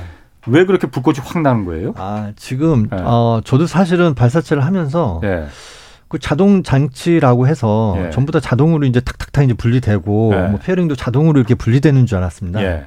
근데 실제로 거기 화약이 들어갑니다. 음. 화약? 예. 1단하고 2단 사이에 그래서 이제 페어링 분리하는 것도 예. 그냥 뭐 전자장비로 이렇게 착 해가지고 날아가서 떨어지는 게. 아니라 예. 거기에 화약이 들어가서 화약이 폭발되면서 음. 떨어져 떨어져 나가는 거거든요. 그래서 일단 추진식 탱크 그 센서 문제 분리하는 것도 사실은 굉장히 오래 걸린다고 얘기했던 것이 굉장히 위험한 작업이거든요. 음. 화약 부분이 있어서 그러게. 잘못 건드리면 예. 왜 이제 위험하게 그건- 화약으로 다 그걸 분류를 할까요? 어. 그럼 누구 아시는 분 있어요? 그러니까 이게 누리호가 네. 굉장히 어려운 이유가 그러니까 네. 지금 성공 가능성이 지금 높아지고 있는데 굉장히 예. 어려운 이유가 결국엔 얼마나 가볍게 액- 연료를 많이 싣느냐의 문제거든요. 음. 그래서 아까 전에 그 로켓의 벽을 얇게 만든 이유도 예. 결국엔 계속해서 가볍게 만드는 문제예요. 그러니까 예. 정확도를 높이면서 가볍게 만들다 보니까 예. 화약 같은 경우는 그냥 불을 붙이면 탁 하고 깔끔하게 분리가 되잖아요. 예. 그러다 보니까 그런 부분에서까지 무게를 줄이고 기술력을 높이려고 이제 다 하고 있는 과정인 거죠. 아, 무게를 줄이기 위해서 화약으로다가 그걸 갖다 터트린다. 그러니까 더 많은, 그러니까 더 무거운 물체를 우주로 올리려면 예. 로켓 자체가 가벼워야 돼요. 예. 그러다 예. 보니까 아까 전에 고체 연료, 액체 연료도 말씀드렸는데 예. 액체 연료가 고체 연료 대비해서 힘이 훨씬 좋아요. 추력이. 액체 연료가 예. 네. 근데 아. 액체 연료가 훨씬 더 어려운 기술입니다. 예. 그러다 보니까 이제 우리나라 같은 경우에는 액체 연료로 이 기술을 해가지고 예. 좀 많은 그런 집약된 기술들이 들어가는 거죠 누리호에. 어, 지금 누리호 비행은 완전히 종료됐고 데이터를 지금 분석 중이다라고 현장에서 지금 보내오는데 어, 아직은 그러니까 워- 위성이 제대로 궤도에 안착됐는지 안착됐는지 안 됐는지 그거는 아직까지는 어, 알지는 못하는 거죠. 아, 지금은 확인을 중에 있는 걸로 알고 있습니다. 700km 이제 에, 궤도에 이제 안착은 됐는데 예. 실제로 데이터를 봤을 때 예. 아까 얘기했듯이 오차 범위에 들어왔는지 예. 그리고 들어왔으면 최초에 이제 그 신호를 확인을 해야 됩니다. 예. 그 신호 확인하는 거는 이제 총 5차에 걸쳐서 이제 교신을 확인할 수 있는데요. 예. 여기 이제 뭐 1차는 이제 뭐 남극 세종 기지에서 확인할 수 있고요. 그다음에 이제 항우연으로 넘어가서 교신을 확인하고 예. 이 2차 교신은 또 남극 세종 기지. 그다음에 3차 예. 교신은 또 그 남극 세종에서 이제 비콘 신호라고 있습니다. 그런 예. 신호도 또 성능 검증을 안정화에 아. 시켰는지 확인해야 되고. 그렇군요. 그다음에 4차 교신 뭐 또 있고 5차 교신 있고. 아. 그래서 5차 교신까지 가야 이제 항우연에 이제 그 최종. 데이터 센터에서 하는데 음. 실제로 저희가 이제 제주도의 남태평양 이제 팔라우 데이터도 있습니다. 팔라우에 레이더 이제 그 기지가. 어, 네, 기지가 있는데 거기서도 이제 확인할 수 있는 것입니다. 아. 예. 엑소님 그러면 그 아까 1단, 2단, 3단 이렇게 분리가 됐잖아요. 로켓. 예, 예. 그것들은 다 어떻게 되는 거예요? 그럼 그냥 버리는 거예요? 한번 쓰고? 그렇죠. 그게 사실은 일 1단, 2단 이제 1단, 2단이 이제 네. 남태평양 쪽으로 날아가면서 바다에 떨어지는데 예. 이것도 지금 당장은 되게 안타까운 사실이긴 하지만 예. 그럼에도 불구하고 누리호가 정말 대단한 게 예. 사실 이게 제가 말씀드린 것처럼 75톤급 추력을 가진 엔진이 4개가 clustering을 하는데 이 기술이 이제 엄청 힘 어려운 게 예. 조금이라도 한 엔진이 추력이 조금이라도 더 높으면 이게 다른 쪽으로 각도가 꺾여 버리거든요. 어. 그러니까 정확하게 4개가 원하는 추력을 내고 원하는 각도로 올라가야 되는데 예. 그런 4개가 오케스트라처럼 이렇게 조합을 맞춰 가지고 잘 날아가는 거고 예. 이렇게 큰 엔진 하나 하면 편할 텐데 왜 4개, 5개 이렇게 그러니까. 나눠서 하냐. 예. 사실 이 SpaceX 민간 우주 이제 세계 1등 부자, 2등 부자 보면은 일론 머스크랑 제프 베조스가 둘 다 Blue Origin SpaceX 민간 우주 그 발사체를 개발하고 있단 말이죠. 음. 공통적인 게 이렇게 작은 유닛의 엔진을 여러 개 개발하면은 예. 미세하게 조절도 가능하고 예. 다시 돌아올 때 재활용이 가능해요. 왜냐하면 예를 들어서 한 아홉 개 정도 엔진을 켜서 올라갔다. 예. 내려올 때는 아홉 개 다 킬 필요 없고 한두 개만 킬 수 있거든요. 그럼 내려오면은 다시 이렇게 발사대로 돌아와서 음. 착륙이 가능하단 말이죠. 그게 가능해요? 그게 지금 SF 영화보다 더 음. 영화스러운 게 현실화되고 영상도 있거든요. 여러분들 검색해 보시면은 예. 뭐 그러니까 펠컨 스페이스X 일론 머스크가 그 스페이스X가 그렇게 한다는 거잖아요. 그렇죠. 그렇죠. 예. 어. 근데 그런 아, 재활용이 지금 저희 그 발표가 있네요. 예. 과기부 오태석 차관 발표한 중인데 넘기겠습니다. 종료되었습니다. 현재 기술진들이 누리호로부터 받은 비행 관련 데이터를 정밀 분석 중에 있습니다. 데이터 분석에는 앞으로 약 30분이 소요될 예정입니다. 데이터 분석을 마치는 대로 추가 브리핑을 통해서 주요 비행 과정, 성능 검증 위성의 분리 및 목표 궤- 궤도의 투입 여부, 그리고 향후 지상국과의 교신 현황 및 계획 등에 대해서 발표하도록 하겠습니다. 감사합니다. 아, 뭐 아직은 그러니까 지금 완전히 성공했는지 아닌지 그거는 아직 데이터를 들어오는 대로 본다는. 거죠. 네, 네. 아, 그거는 뭐 5시 좀 넘어서 아마 5시 10분쯤에 발사 성공 여부는 최종적으로 나온다는데. 음. 자, 아까 이선호님 아까 말씀하시던 네, 그래서 거. 이어서 말씀드리면은 결국 누리호 지금 당장은 예. 이게 재활용을 해서 우리 그, 그 나로 이제 고흥에 있는 우주센터로 돌아오는 기술까지 아직 없지만 예. 그런 이제 시발점이 되는 기술이 결국에는 clustering 기술, 어. 여러 개 엔진을 소분화시켜서 묶어서 할 수 있는 기술이 있어야 이게 이제 엔진을 뭐 처음에 킬 때는 여덟 개 다 켜서 올라가지만 한두 개만 켜서 내려올 때는 천천히 내려올 수 있거든요. 그래서 그렇게 clustering 기술이 있기 때문에 네. 지금은 일단 이단이 바다에 버려졌지만 가까운 미래에는 우리도 재활용을 해서 최대한 이런 예산도 많이 아낄 수 있고 어 그렇게 될 수 있는 발판이 될 수 있지 않을까. 아니 그러니까 제가 궁금한 게 이게 75톤 추력 엔진이라는 게 그러니까 쉽게 말해서 75톤을 위로 끄- 올릴, 올릴 수, 수 있는, 있는, 그 그렇죠. 힘을 가진 엔진이라는 거잖아요. 그렇죠. 음. 그거를 네 개를 묶어서 300톤을 올릴 수 있게 만들었다는 거잖아요. 그렇죠. 300톤을. 그걸 clustering이라고 지금 말씀하신 거잖아요. 맞아요, 맞아요. 그냥 300톤을 올릴 수 있는 엔진 통째로 하나로 하면은 되지 왜 네 개를 해서 어렵게 이렇게 어, 할까? 예. 그 네 개를 만드는 게 더 쉬운 거라서 그런 건가? 아니면 훨씬 어렵죠. 훨씬 어려운데 제가 말씀드린 것처럼 재활용을 하려면 다시 이게 내려와야 아, 되잖아요, 발사장으로. 그때를 위해서 앞으로 재활용을 위해서 그럼 네 개를 이렇게 한다는 거예요. 그러면? 그런 점도 있고. 조금 네. 부연 예. 설명을 드리면요. 지금 저희가 사실은 시험 발사체 예. 나로호 이때는 사실은 러시아 기술을 사용했습니다. 일단을 옛날 예, 예, 예, 나로 때 나로호. 나, 나로 예. 때 나로 그렇죠. 때, 예. 예. 그때 이제는 100톤이 넘었어요. 예. 예, 저렇게 이제 75톤짜리가 아니라 예. 그래서 점점 점점 키우는 그 어, 기술이 예. 어렵습니다, 사실은. 음. 아, 그 실제로 저희도 자동차로 얘기를 자꾸 자동차를 이제 어. 설명을 드리는 이해를 쉽게 하기 위해서 그 이해는 쉬워요. 예, 처음에는 포니 투 나왔지 않습니까? 예. 처- 옛날. 예, 포니. 예, 옛날에. 근데 어. 처음에 만약에 Rolls-Royce처럼 예. 그런 걸 만든다고 해보시면 이게 단계라는 게 있지 않습니까? 음. 아. 걸음마를 걷지도 예, 예. 않은 애가 음흠. 야 뛰어, 아. 야 뛰는 거 해. 철인 삼종 경기. 이게 이거는 이건 될 수가 없는 거죠. 아. 예, 그러니까는 사실은 저희가 이제 7톤, 예. 75톤, 이제 음. 앞으로 이제 차세대 발사체 사업도 있습니다. 음, 그 예. 거기는 이제 100톤 100톤 이상, 음. 급 예. 이상으로 해서 예. 저희가 이제 대형 발사체 사업을 예. 점차적으로 늘려 나가게 되어 있습니다. 그리고 아까 저 엑소께서도 말씀하셨듯이 재활용 예. 그것도 이제 차세대 발사체에 들어가 네. 있습니다. 음. 그래서 단계 단계 검증을 해야지 지금 뭐 기구 있는 아이한테 야 뛰어 음. 100m 달리기야 이거는 사실은 맞지 않는 음. 거라고 보고요. 음. 예. 아. 그래서 하긴 이제 그렇게 이제 설명을 드리면 좀 이해가 쉬울 것 같습니다. 청취자들이. 75톤짜리를 갖다가 그 로켓을 만드는 것도 그 액체 산소 밀봉하고 그런 압력이나 이런 게 굉장히 힘들 텐데 300톤을 올리는 걸 한꺼번에 하면은 액체 산소도 하나 통으로 돼야 되고 음. 그 아까 등유통도 하나로 돼야 되고 그랬잖아요. 그렇죠. 네 네. 맞습니다. 그럼 그 압력이나 이런 걸 훨씬 더 그 통제하기가 어렵기는 어렵겠네요. 음. 그게 기술입니다. 요번에 그래서 전문가 많은 분들 예. 많은 분들이 저 기술에 굉장히 초점을 맞췄고 예. 특히 1단 75톤을 사실 묶음이라는 건 한글이고요. 예. clustering 이제 영어인데 예. 그거를 하면서 어떻게 75톤을 다 이렇게 제어를. 컨트롤 하면서 목표 지점에 올라가느냐. 과연 성공할 수 있을까라는 부분에 의해서 전문가들이 엄청나게 관심을 가졌던 음. 부분입니다. 그래서 누리호가 음. 지금까지도 관심을 갖는 이유입니다. 예. 그, 그- 그러면서 참 누리호가 정말 대단하다고 생각하는 게 예. 어떻게 보면 이제 75톤급 4개니까 300톤을 들을 수 있는데 그게 누리호가 한 200톤 정도 되거든요. 예. 근데 1단, 2단, 3단을 보시면 거기에는 결국에는 어떻게 보면 폭탄이에요, 폭탄. 예. 엄청나게 많은 이제 등류가 들어가 있고 그렇지. 그리고 심지어 거기 연소되는 부분은 3,500도가 넘는데 그 바로 위쪽은 영하 184도인 거죠.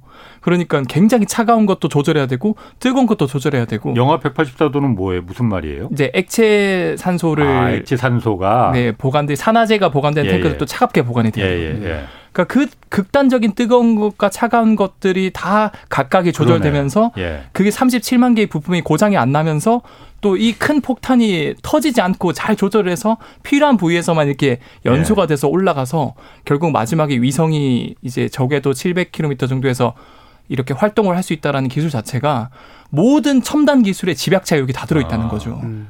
아, 그러네. 그 액체 산소 영하 180도짜리가 바로 위에 있는데 밑에서 보드 3,500. 뿜을 때는 영, 영상 3,500도. 그렇죠. 극과 극이네요. 그렇죠. 근데 이게 아, 엔진 기술이 사실 로켓 발사체에서 꽃이거든요. 엔진이. 예. 근데 예. 그 엔진에서도 가장 핵심적인 기술이 냉각 기술이에요. 이게 왜 그러냐면 3000도가 넘으면 상식적으로 금속들이 다 녹을 거 아니에요. 어, 그렇겠네. 그러니까 누리호도 당연히 그 부분에 대해서 예. 냉각수를 쓰느냐라는 이제 처음에 의견이 나왔었는데 예. 이걸 어떻게 하냐면 이제 180도 영하 180도 넘는 이제 액체 산소. 예, 산소나 이제 그 산화제를 통해 가지고 예. 그거를 통해서 냉각을 시키는 그 기술들이 많이 집약돼 있다고 해요. 음. 그러니까 별다른 무슨 말인지 잘 이해 못 하겠는데. 그러니까 이 3,000도가 넘는 이게 녹으면 안 되니까 예. 원래 같았으면 냉각수를 넣어야 되는데 예. 제가 아까 말씀드렸다시피 최대한 가볍게 해야 돼요. 어. 가볍게 되니까 별도의 냉각수를 안 넣고 예. 이 여- 영하 184도가 되는 이제 액체 산소라든지 아니면 어, 그런 부분들을 예. 자체 냉각수로 활용을 해서 그 예. 차가운 냉기가 어차피 있으니까. 있으니까 아. 그 냉기로 그거를 이제 한 바퀴 이렇게 감싸는 식으로 해서 그 3,000도를 또 낮추는 거죠. 아, 그러니까 열을 식히는 게 이제 몇 가지 방법이 있는데 네, 어차피 이제- 액체산소 네, 씻고 그쵸, 그쵸. 올라가니까 액체산소 씻고 올라가니까. 그거 이용해서 그렇죠, 냉각, 그렇죠, 예. 냉각수로 그걸 이용한다. 근데 이게 제가 말로 이렇게 설명을 드리니까 되게 좀 아 그렇게 하면 어, 되는구나 하는데 같은데. 엄청 위험한 기술이고 위험하죠. 그런 부분에서 만약에 냉각이 제대로 안 되거나 이러면 또 바로 뭐 이게 그게 안 될 수가 있으니까 이제 화약도 실어가니까 그렇죠. 그렇죠. 예. 옆에는 하약이 붙어 있고 하나 터지면 다 그냥 예. 어, 아니 정의훈 연구원은 증권사 애널리스트잖아요. 그런 거 어떻게 하세요? 그러니까 이제 사실 애널리스트가 제일 잘하는 어. 게 박사님들이랑 연구 아, 여- 전화를 하는 거니까 음. 그러니까 그런 부분들에서 제가 궁금한 부분들을 실제로 많이 여쭤보거든요. 예. 그래서 뭐 저 같은 경우에는 이제 청취자 입장에서 좀 다가가기 위해서 예. 뭐 제가 뭐가 제일 궁금했나 어. 그런 부분들을 많이 좀 여쭤봤습니다. 어, 어. 과학 communicator 하셔도 될 것 같아요. 아니, 그리고 인상이 굉장히 막 이렇게 순수하고 그러셔서 네. 로켓도 만드실 수 있을 것 같은데. 자, 그럼 제가 아까 일론 머스크 SpaceX 얘기했었잖아요. 예. 거기는 저도 그 영상 한번 봤었거든요. 아, 재활용된 참 멋있죠. 희한하더라고. 그게 올라갔던 게 다시 그 발사대로 이렇게 와서 착륙을 예, 하더라고요. 정확하게 착륙을 하죠. 그게 어떻게 가능한 건지 제가 그거 좀 궁금했거든요. 어떻게 가능해요? 오는 아마도 게? 이제 차장님께서 더 잘 아실 것 같은데 예, 이 최근에는 어. 이제 아예 육지가 위험하니까 예. 해상에까지 이제 돌아올 수 있는 기술까지 어. 있는 걸로 알고 있거든요. 그래서 사실은 예. 그 그게 사실 기술입니다. 그래서 저희도 사실은 어 그거를 이제 요번에 이제 발사가 완료가 되면 예. 저희가 이제 고도화 사업이라는 또 사업이 있어요. 예. 그 고도화 사업은 말 그대로 이제 이 누리호가 6차까지 발사해서 예. 이제 일단락 전링이 다 되고 그다음에 음. 차세대 발사체 때 그거를 연구를 합니다. 음. 예. 그래서 그거를 시도해 보려고 하는 사업이 있어요. 그래서 아, 사실은 음. 어떻게 합니까 라고 하는 것은 이것은 우리가 만들 수 있는 게안 만들었다는 거예요. 어. 근데 이제, 가, 이제 대략적인 기술은 그겁니다. 예.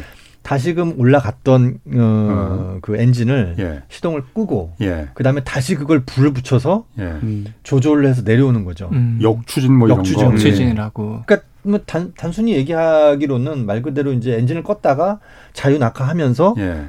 어느 정도 이제 위치에선 다시 엔진이 붙어서 예. 위치를 잡고 예.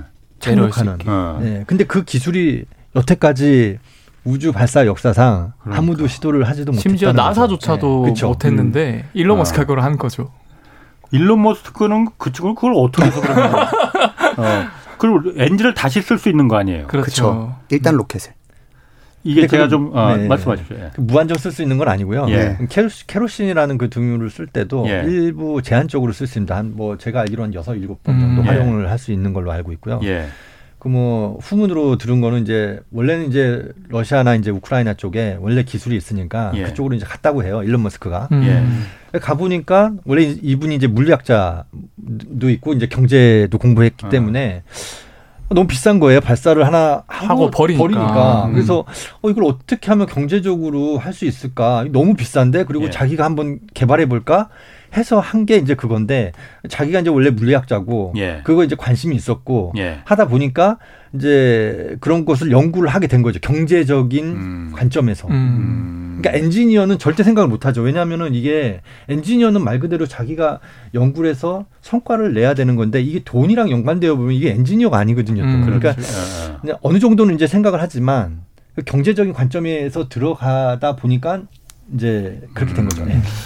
야, 그 일론 머스크가. 괴짜는 괴짜고 사고, 사고도 가끔 치긴 치지만은 천재는 많네요. 근데 일론 머스크 하면 저희가 전부 다 테슬라 아. 아마 99%의 국민들이 테슬라 생각하실 텐데 Tesla보다 먼저 만든 회사, 그러니까 Tesla는 만든 건 아닌데 정확하게 말하면 예. 먼저 테스, 그 일론 머스크가 만든 회사가 SpaceX였어요. 음. 2002년 제가 알기로 2002년에 설립을 했는데 그만큼 오래 전부터 준비를 이 했죠. 우주, 우주 산업에 대해서 준비를 예. 했고 저희가 재사용 로켓 기술이 굉장히 어렵다라고 말씀을 드리는 이유는 예. 미국이 처음으로 우주에 로켓을 발사 성공시킨 게 50년대 후반인데 예. 일론 머스크가 2010년대에 그걸 발사를 했으니까 재사용 예. 로켓을 거의 50년이 걸린 거죠. 예. 그러니까 물론 지금은 이제 굉장히 기술들이 많이 발전돼 있으니까 거기까지는 아니더라도 향후에 국내에서도 차세대 로켓 기술 개발에 있어서 좀 음. 아직까지도 많은 부분들이 남아 있습니다.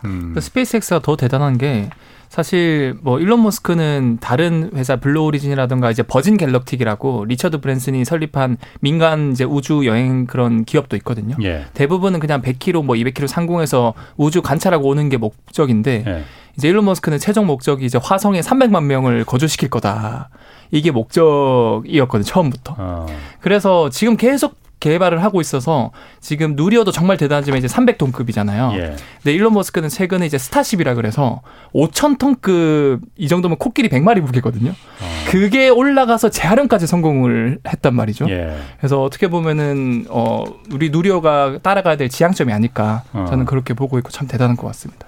아, 그럼 제가 지금 그 얘기를 들으면서 다시 미국 같은 경우 이렇게 올라갔다가 다시 내려서 다시 재활용하고 뭐 그러면은 뭐 우리가 흔히 가성비라고 하잖아요. 비용도 훨씬 그럼 좀그 싸게 올릴 줄 수 있을 것 같은데 우리 누리호도 어쨌든 저 위성을 올리는 목적이라면은 뭐 우리나라 위성 우리 자체의 위성을 올리는 것도 그렇지만 어쨌든 그 마케팅을 해서 다른 나라 위성도 쏴주고 그래야만이 상업적인 좀 남을 거 아니에요. 일론 머스크가 뭐 하는 하는 그런 스페이스X 같은데 그 비용이 비교가 되겠나?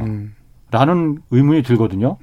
저게 가능할까? 우리가 경쟁 상대가 될까? 그런 생각 드는데 어떻습니까? 지금 비용적인 면으로만 봤을 때는요. 예. 게임이 안 되죠. 예. 지금 지금 우크라이나 러시아 사태 전쟁 사태가 이루어지면서 예. 모든 발사체 시장을 거의 독점하다시피 지금 하고 있습니다. 음. 왜냐하면 스페이스X가? 예. 그렇겠네. 워낙 싸니까. 비용이 예, 비용이 뭐 어, 부르는 게 값이죠. 예. 아, 지금 상황에서는 뭐 예. 정확한 액수를 하게 되면 뭐 보통 발사체 시장이 저 발사체를 개발하는 것도 지금 1조 9천억이 들어갔거든요. 예. 근데 실제로 저 발사체를 만드는 것 자체만 해도 한 7, 8, 7, 700억에서 900억 정도 들어가고요. 누리호 말씀하시죠. 예, 예. 그리고 저걸 발사하는 것만 해도 한 뭐 3억, 300억, 400억 뭐 이렇게 심지어 들어갑니다. 근데 이제 천억이네. 일론 머스크는 네. 일론 머스크는 스페이스X가 보면 이제 뭐 키로당 다르긴 하겠지만 예. 보통 이제 500kg급 정도 된다고 하면 한 200억. 근데 다른 데서 이제 뭐 300억, 400억 이렇게 부르거든요. 예. 그러니까 100억을 줄인다 그러면 어마어마한 거지 않습니까? 음. 예. 그리고 이제 더 대형 대형은 부르는 게 또 더 값이고요. 예. 그러다 보니까 이 시장 자체를 아예 독점을 할 생각으로 하고 있는데요. 저희도 사실은 이걸 개발하는 이유가 예. 아 그러면 일론 머스크 스페이스한테 다 주면 어. 되지 왜 이거 비싼 가격을 주고 이렇게 해야 예. 되느냐라고 물으실 것 같아요. 어. 그건 자국의 예, 그랬어요. 자국의 안보가 있습니다. 음. 지금 네. 코로나 사태가 터지면서 반도체 일본에서 뭐 원자재 소재 안 주면은 아예 저희 못 합니다. 예. 그래서 실제로 발사체라고 하는 것 자체가 음. 사실 미사일, 로켓 이렇게 얘기하는데 사실 우주 발사체가 맞거든요. 음. 왜냐하면 저희는 평화 목적으로, 과학 음, 목적으로 그렇죠. 예. 하기 때문에 이제 우주 발사체라는 아니, 우주 어 물체 또는 우주 발사체 이렇게 표현을 하는데 예. 실제로 만약에 위성을 올려서 뭔가 데이터를 하고 뭐 4차 산업혁명의 자율주행이다, 뭐 AI다 이런 것도 다 데이터의 기반입니다. 예. 근데 발사체가 위성을 올리지 못한다면 예. 만약에 스페이스 X에서도 야 더 이상 니네 못 해주겠다. 러시아에서도 니네 더 이상 못 해주겠다라고 하면 저희는 결국 아무것도 할 수 없는 상황이 벌어지거든요. 그래서 저희가 자국적으로 기술을 갖고 있어야 예.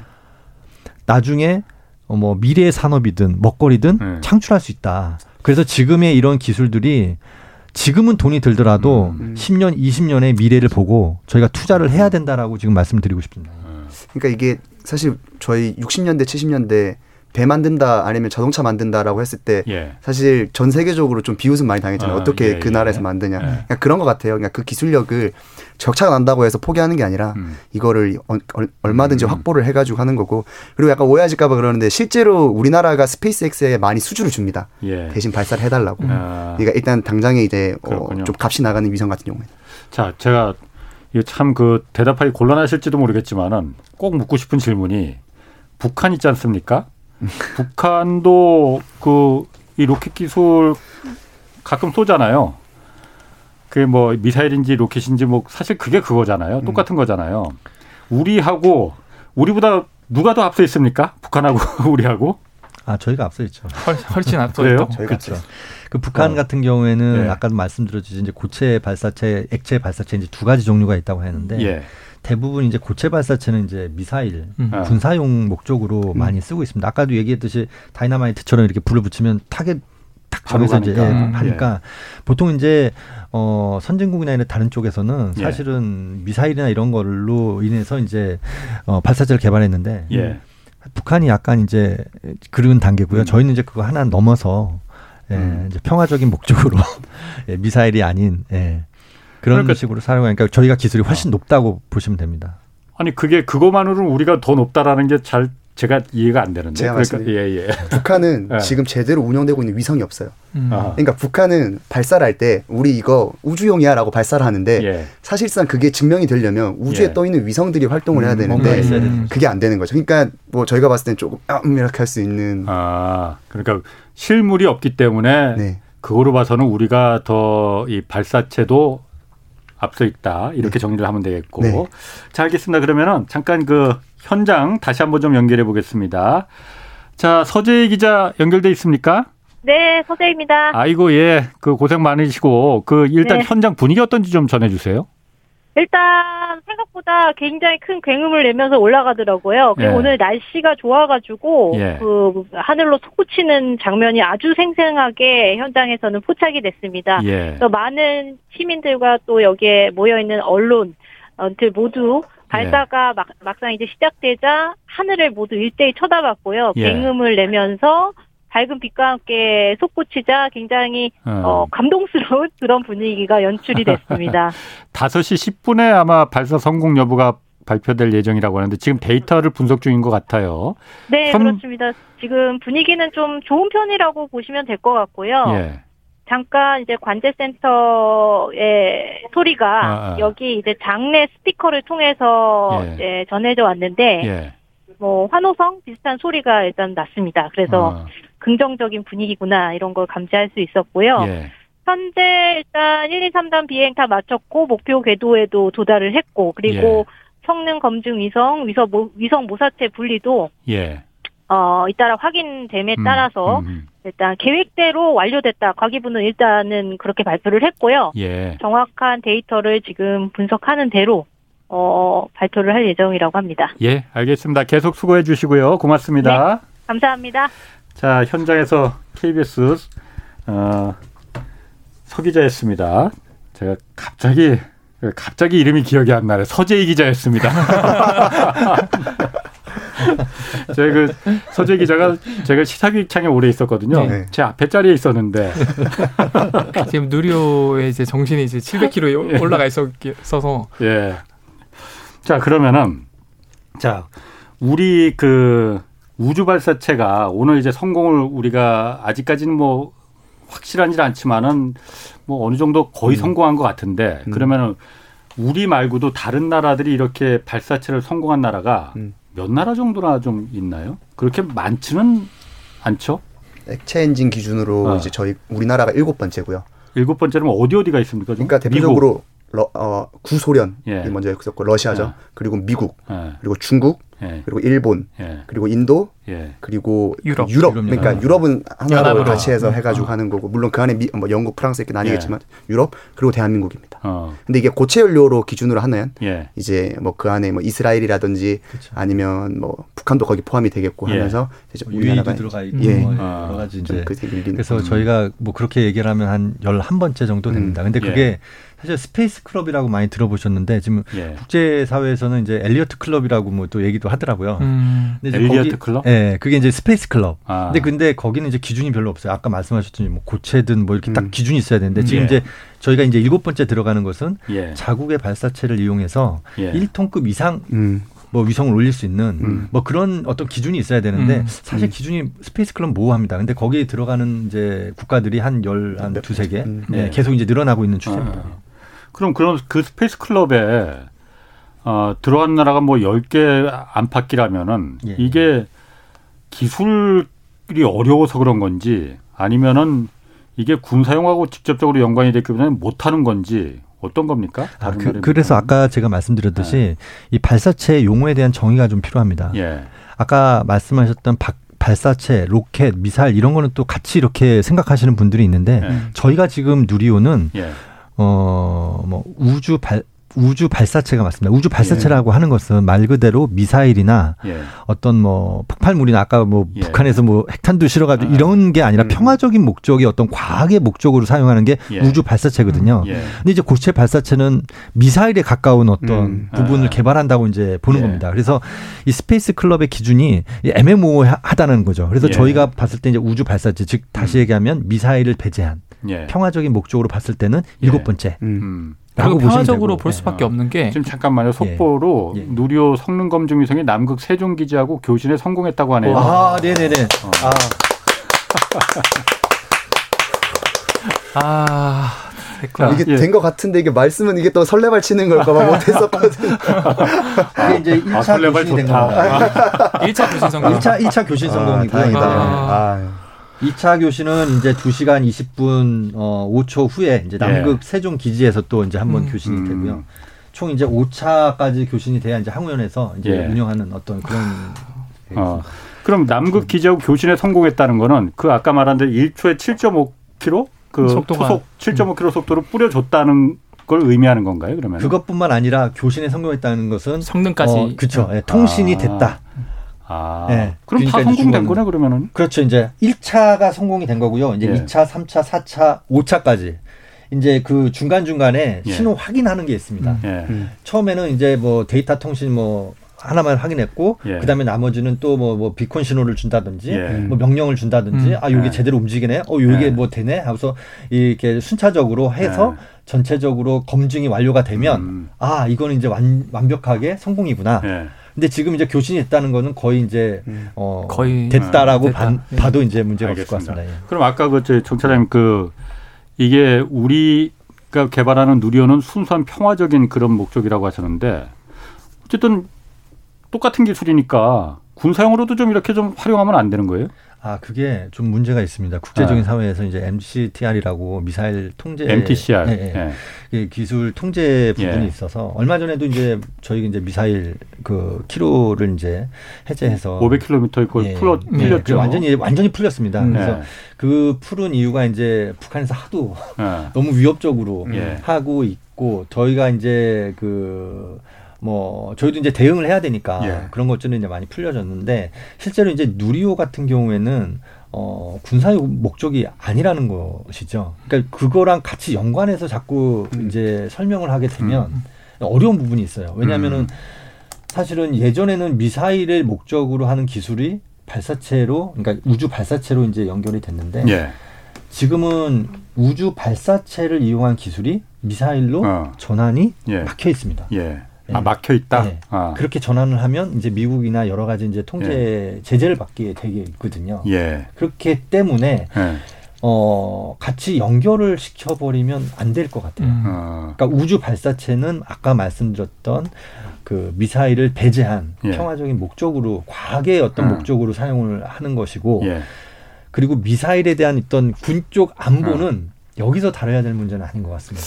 그리고 어. 이게 좀 첨언해서 드리면 예. 이게 저희가 액체 연료로 발사를 했잖아요. 예. 미사일은 액체 연료를 안 씁니다. 음. 왜냐하면 미사일을 쏘려면 적이 모르게 빠르게 불을 붙여서 쏴야 되잖아요. 예. 근데 액체 연료 로켓은 그렇지. 이게 들어가서 어. 발사 직전에 연료를 주입해야 되거든요. 예. 그러니까 그러면 그 이제 음. 위성이라든지 이런 부분으로 다 포착이 가능하기 때문에 예.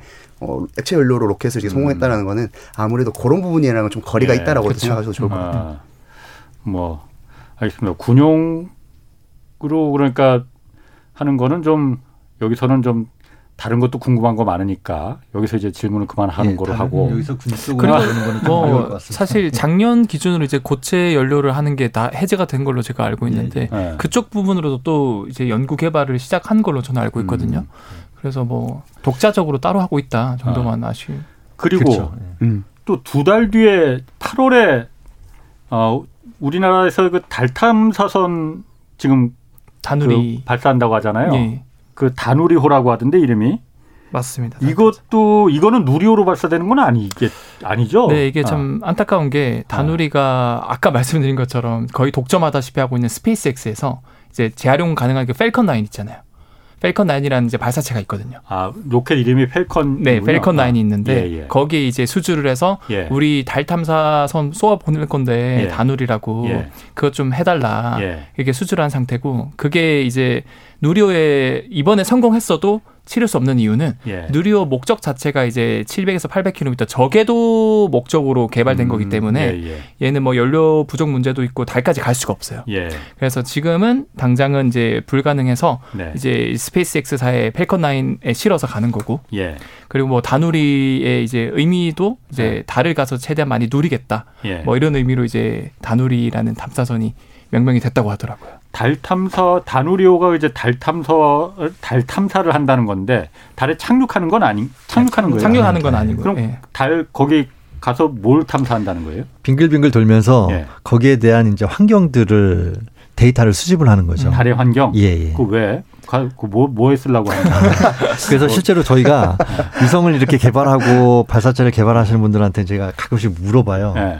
그달 탐사 왜 하는지 어, 물어봐. 그러면은 어. 엔지니어들은 어, 그잘 모르겠는데 그러니까 자기 분야가 있기 때문에 네. 분야에 대해서만 고민을 하지 그 달 탐사 왜 하죠? 그럼 기술에 대한 어떤 습득일까 획득일까 예. 이렇게 이제 생각을 하시는 분이 많아요. 예.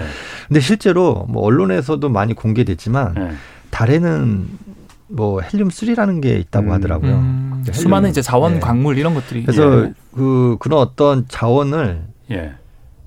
지구로 갖고 올 수만 있다면 예. 실제로 뭐 말로는 뭐 몇 톤만 갖고 오면 네. 지구가 100년 동안 쓸 에너지를 쓸 수 있다 뭐 이런 음. 뭐또 기사도 읽어봤는데요. 예. 달 탐사를 하는 이유는 여러 가지가 있지만 자원, 예. 그다음에 실제로 거기서 우리가 뭘 얻을 수 있는지에 예. 대한 어떤 로봇 기술이라, 기술이라든지 음. 그다음에 다른 또 중력의 영향을 많이 받지 않지 않습니까? 음, 네, 그런 예. 부분에 대한 어떤 맞습니다. 전문가적인 어떤 생명공학 이런 예. 부분에 대해서도 연구를 많이 하고 실제로 아.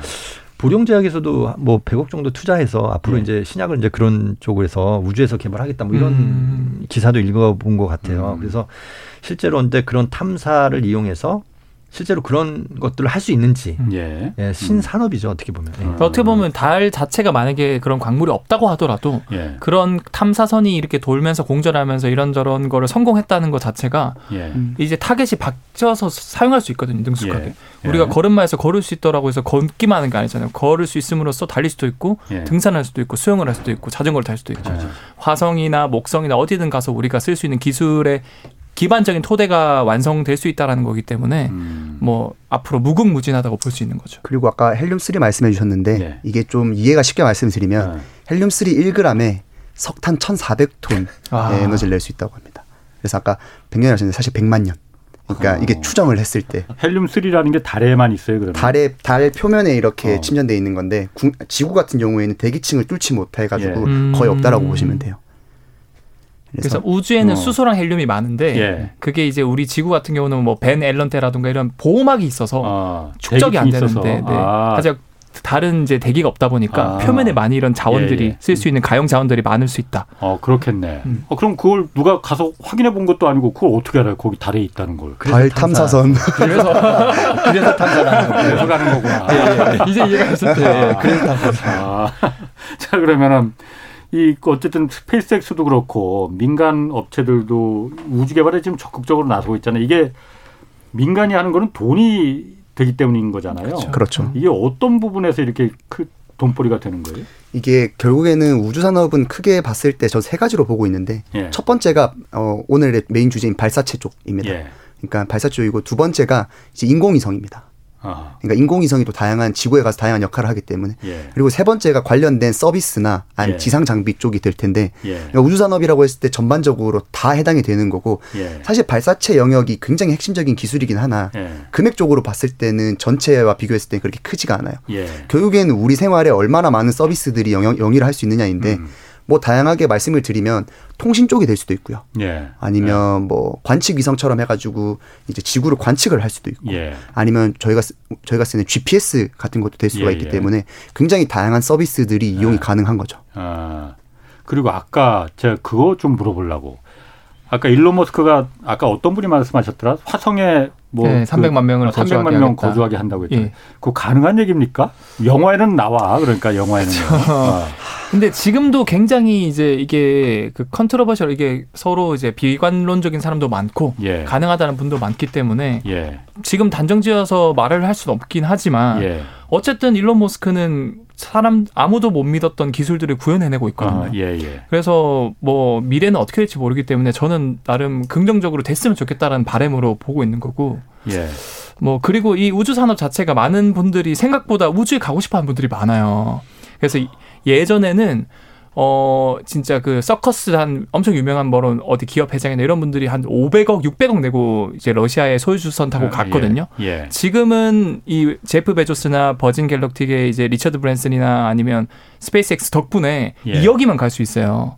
그러니까 거의 100배, 200배 싸진 거죠. 음. 그래서 이런 것들이 좀 더 단가가 싸지고 많은 사람들이 할수록 그런 어떻게 보면 관광 상품으로도 예. 굉장히 그런 산업 시장이 커질 것이다라고도 예. 볼수 있죠. 그럼 그 화성에 가서 그 사는 거는 여행하고는 다른 거잖아요. 그건 사실. 다른 거죠. 어떻게 보면. 예. 어. 그 일론 머스크는 300만 명을 화성에 거주시킨다는 게 그게 뭐 영화에서 흔히 나오듯이 지구가 아주 파멸적인 상황에 돼서 인류를 보존하기 위한 어, 노아의 신노아의 방주처럼 그렇게 한다는 건 걸까요? 그러면은? 어 제가 봤을 땐 그냥 조금 더 그런 네. 거에 대해서 깨어 있는 분들이나 네. 호기심이 많은 분들 이런 분들이 먼저 갈 것 같고 최종적으로는 그렇게 되겠죠. 이제 화성을 식민지화해서 네. 어떻게 보면 이제 지구처럼 환경을 바꿔서 지구처럼 이렇게 음. 살수 있는 환경을 만들어 보자. 라는 게 이제 최종 네. 목적이기도 하죠. 이게 이 논쟁이 또 재밌는 게 네. 제프 베조스 하면 아마존의 이제 CEO 전 CEO였잖아요. 예. 둘이 막 티격태격거려요. 그러니까. 막 싸우고. 예. 그래서 하루는 이제 제프 베조스가 화, 그 일론 머스크의 화성에 대해서 어떻게 생각하냐라는 질문에 예. 아니 나 만약에 화성에 가고 싶은 삶은 사람이 있으면 에베레스트 예. 정상에 가서 한 한 달만 살아봐라. 음. 화성이 훨씬 에베레스트 정상보다 안 좋거든 가혹한 환경이니까. 거기서도 제대로 못 살 거면서 예. 무슨 이주냐 뭐 이런 식으로 이제 그러니까 투닥투닥거리고 예. 있기 때문에 음. 그걸 보는 것도 하나의 재미라고 보시면 될것 음. 같아요. 알겠습니다. 이 누리호 발사 이제 뭐 한 15분 정도 뒤면은 뭐 발표가 될 텐데 지금 봐서는 뭐 통신도 되고 그런 거 보니까는 뭐 성공한 것 같은데 이 누리호 다음으로 풀어야 할 그 어떤 숙제 뭐 이런 건 어떤 게 좀 있을까요? 어, 세계 시장의 가격 경쟁력이 예. 이제 발사체 시장인데요. 예. 저희가 사실은 누리호 발사 성공을 했지만 풀어야 될 숙제가 굉장히 많습니다. 왜냐하면은 누리호는 아까 약속계에서도 얘기했듯이 예. 그 적에도 500km 상공, 700km 상공에 밖에 못 갑니다. 음. 그래서 말 그대로 이제 달 탐사를 가려면 정지궤도급 아니면 뭐 화성까지 가려면 더큰 예. 발사체 엔진을 예. 더 크게 만들어야 되고 음. 그런 부분들이 있습니다. 그래서 재사용 발사나 그 다음에 저희가 이제 실제로 누리호도 사실은 어 어떤 성공의 어떤 목표를 갖고 있었기 때문에 어 마진율을 조금 최적화하는 그러니까 음. 약간 뭐랄까 그 우리로 얘기하면 이제 어 조금 이제 쉐이프하게 운동도 네. 좀 하고 이렇게 아. 좀 최적화하는 슬림하게, 네, 어. 슬림하게 하는 어떤 그런 가성비 어, 그런 것들을 음. 좀 이제 좀 해야 됩니다. 그래서 네. 최적화해서 어, 경제적으로 갈 수 있도록 어떤 싼 소재라든지 아니면은 국내 제작품들 음. 그런 것들을 이제 좀 해야 되는데 그런 부분들이 이제 좀 음. 독자적으로 완전 독자적으로 하기 위해서는 좀 예. 그런 게 필요하고요. 제일 중요한 거는 이겁니다.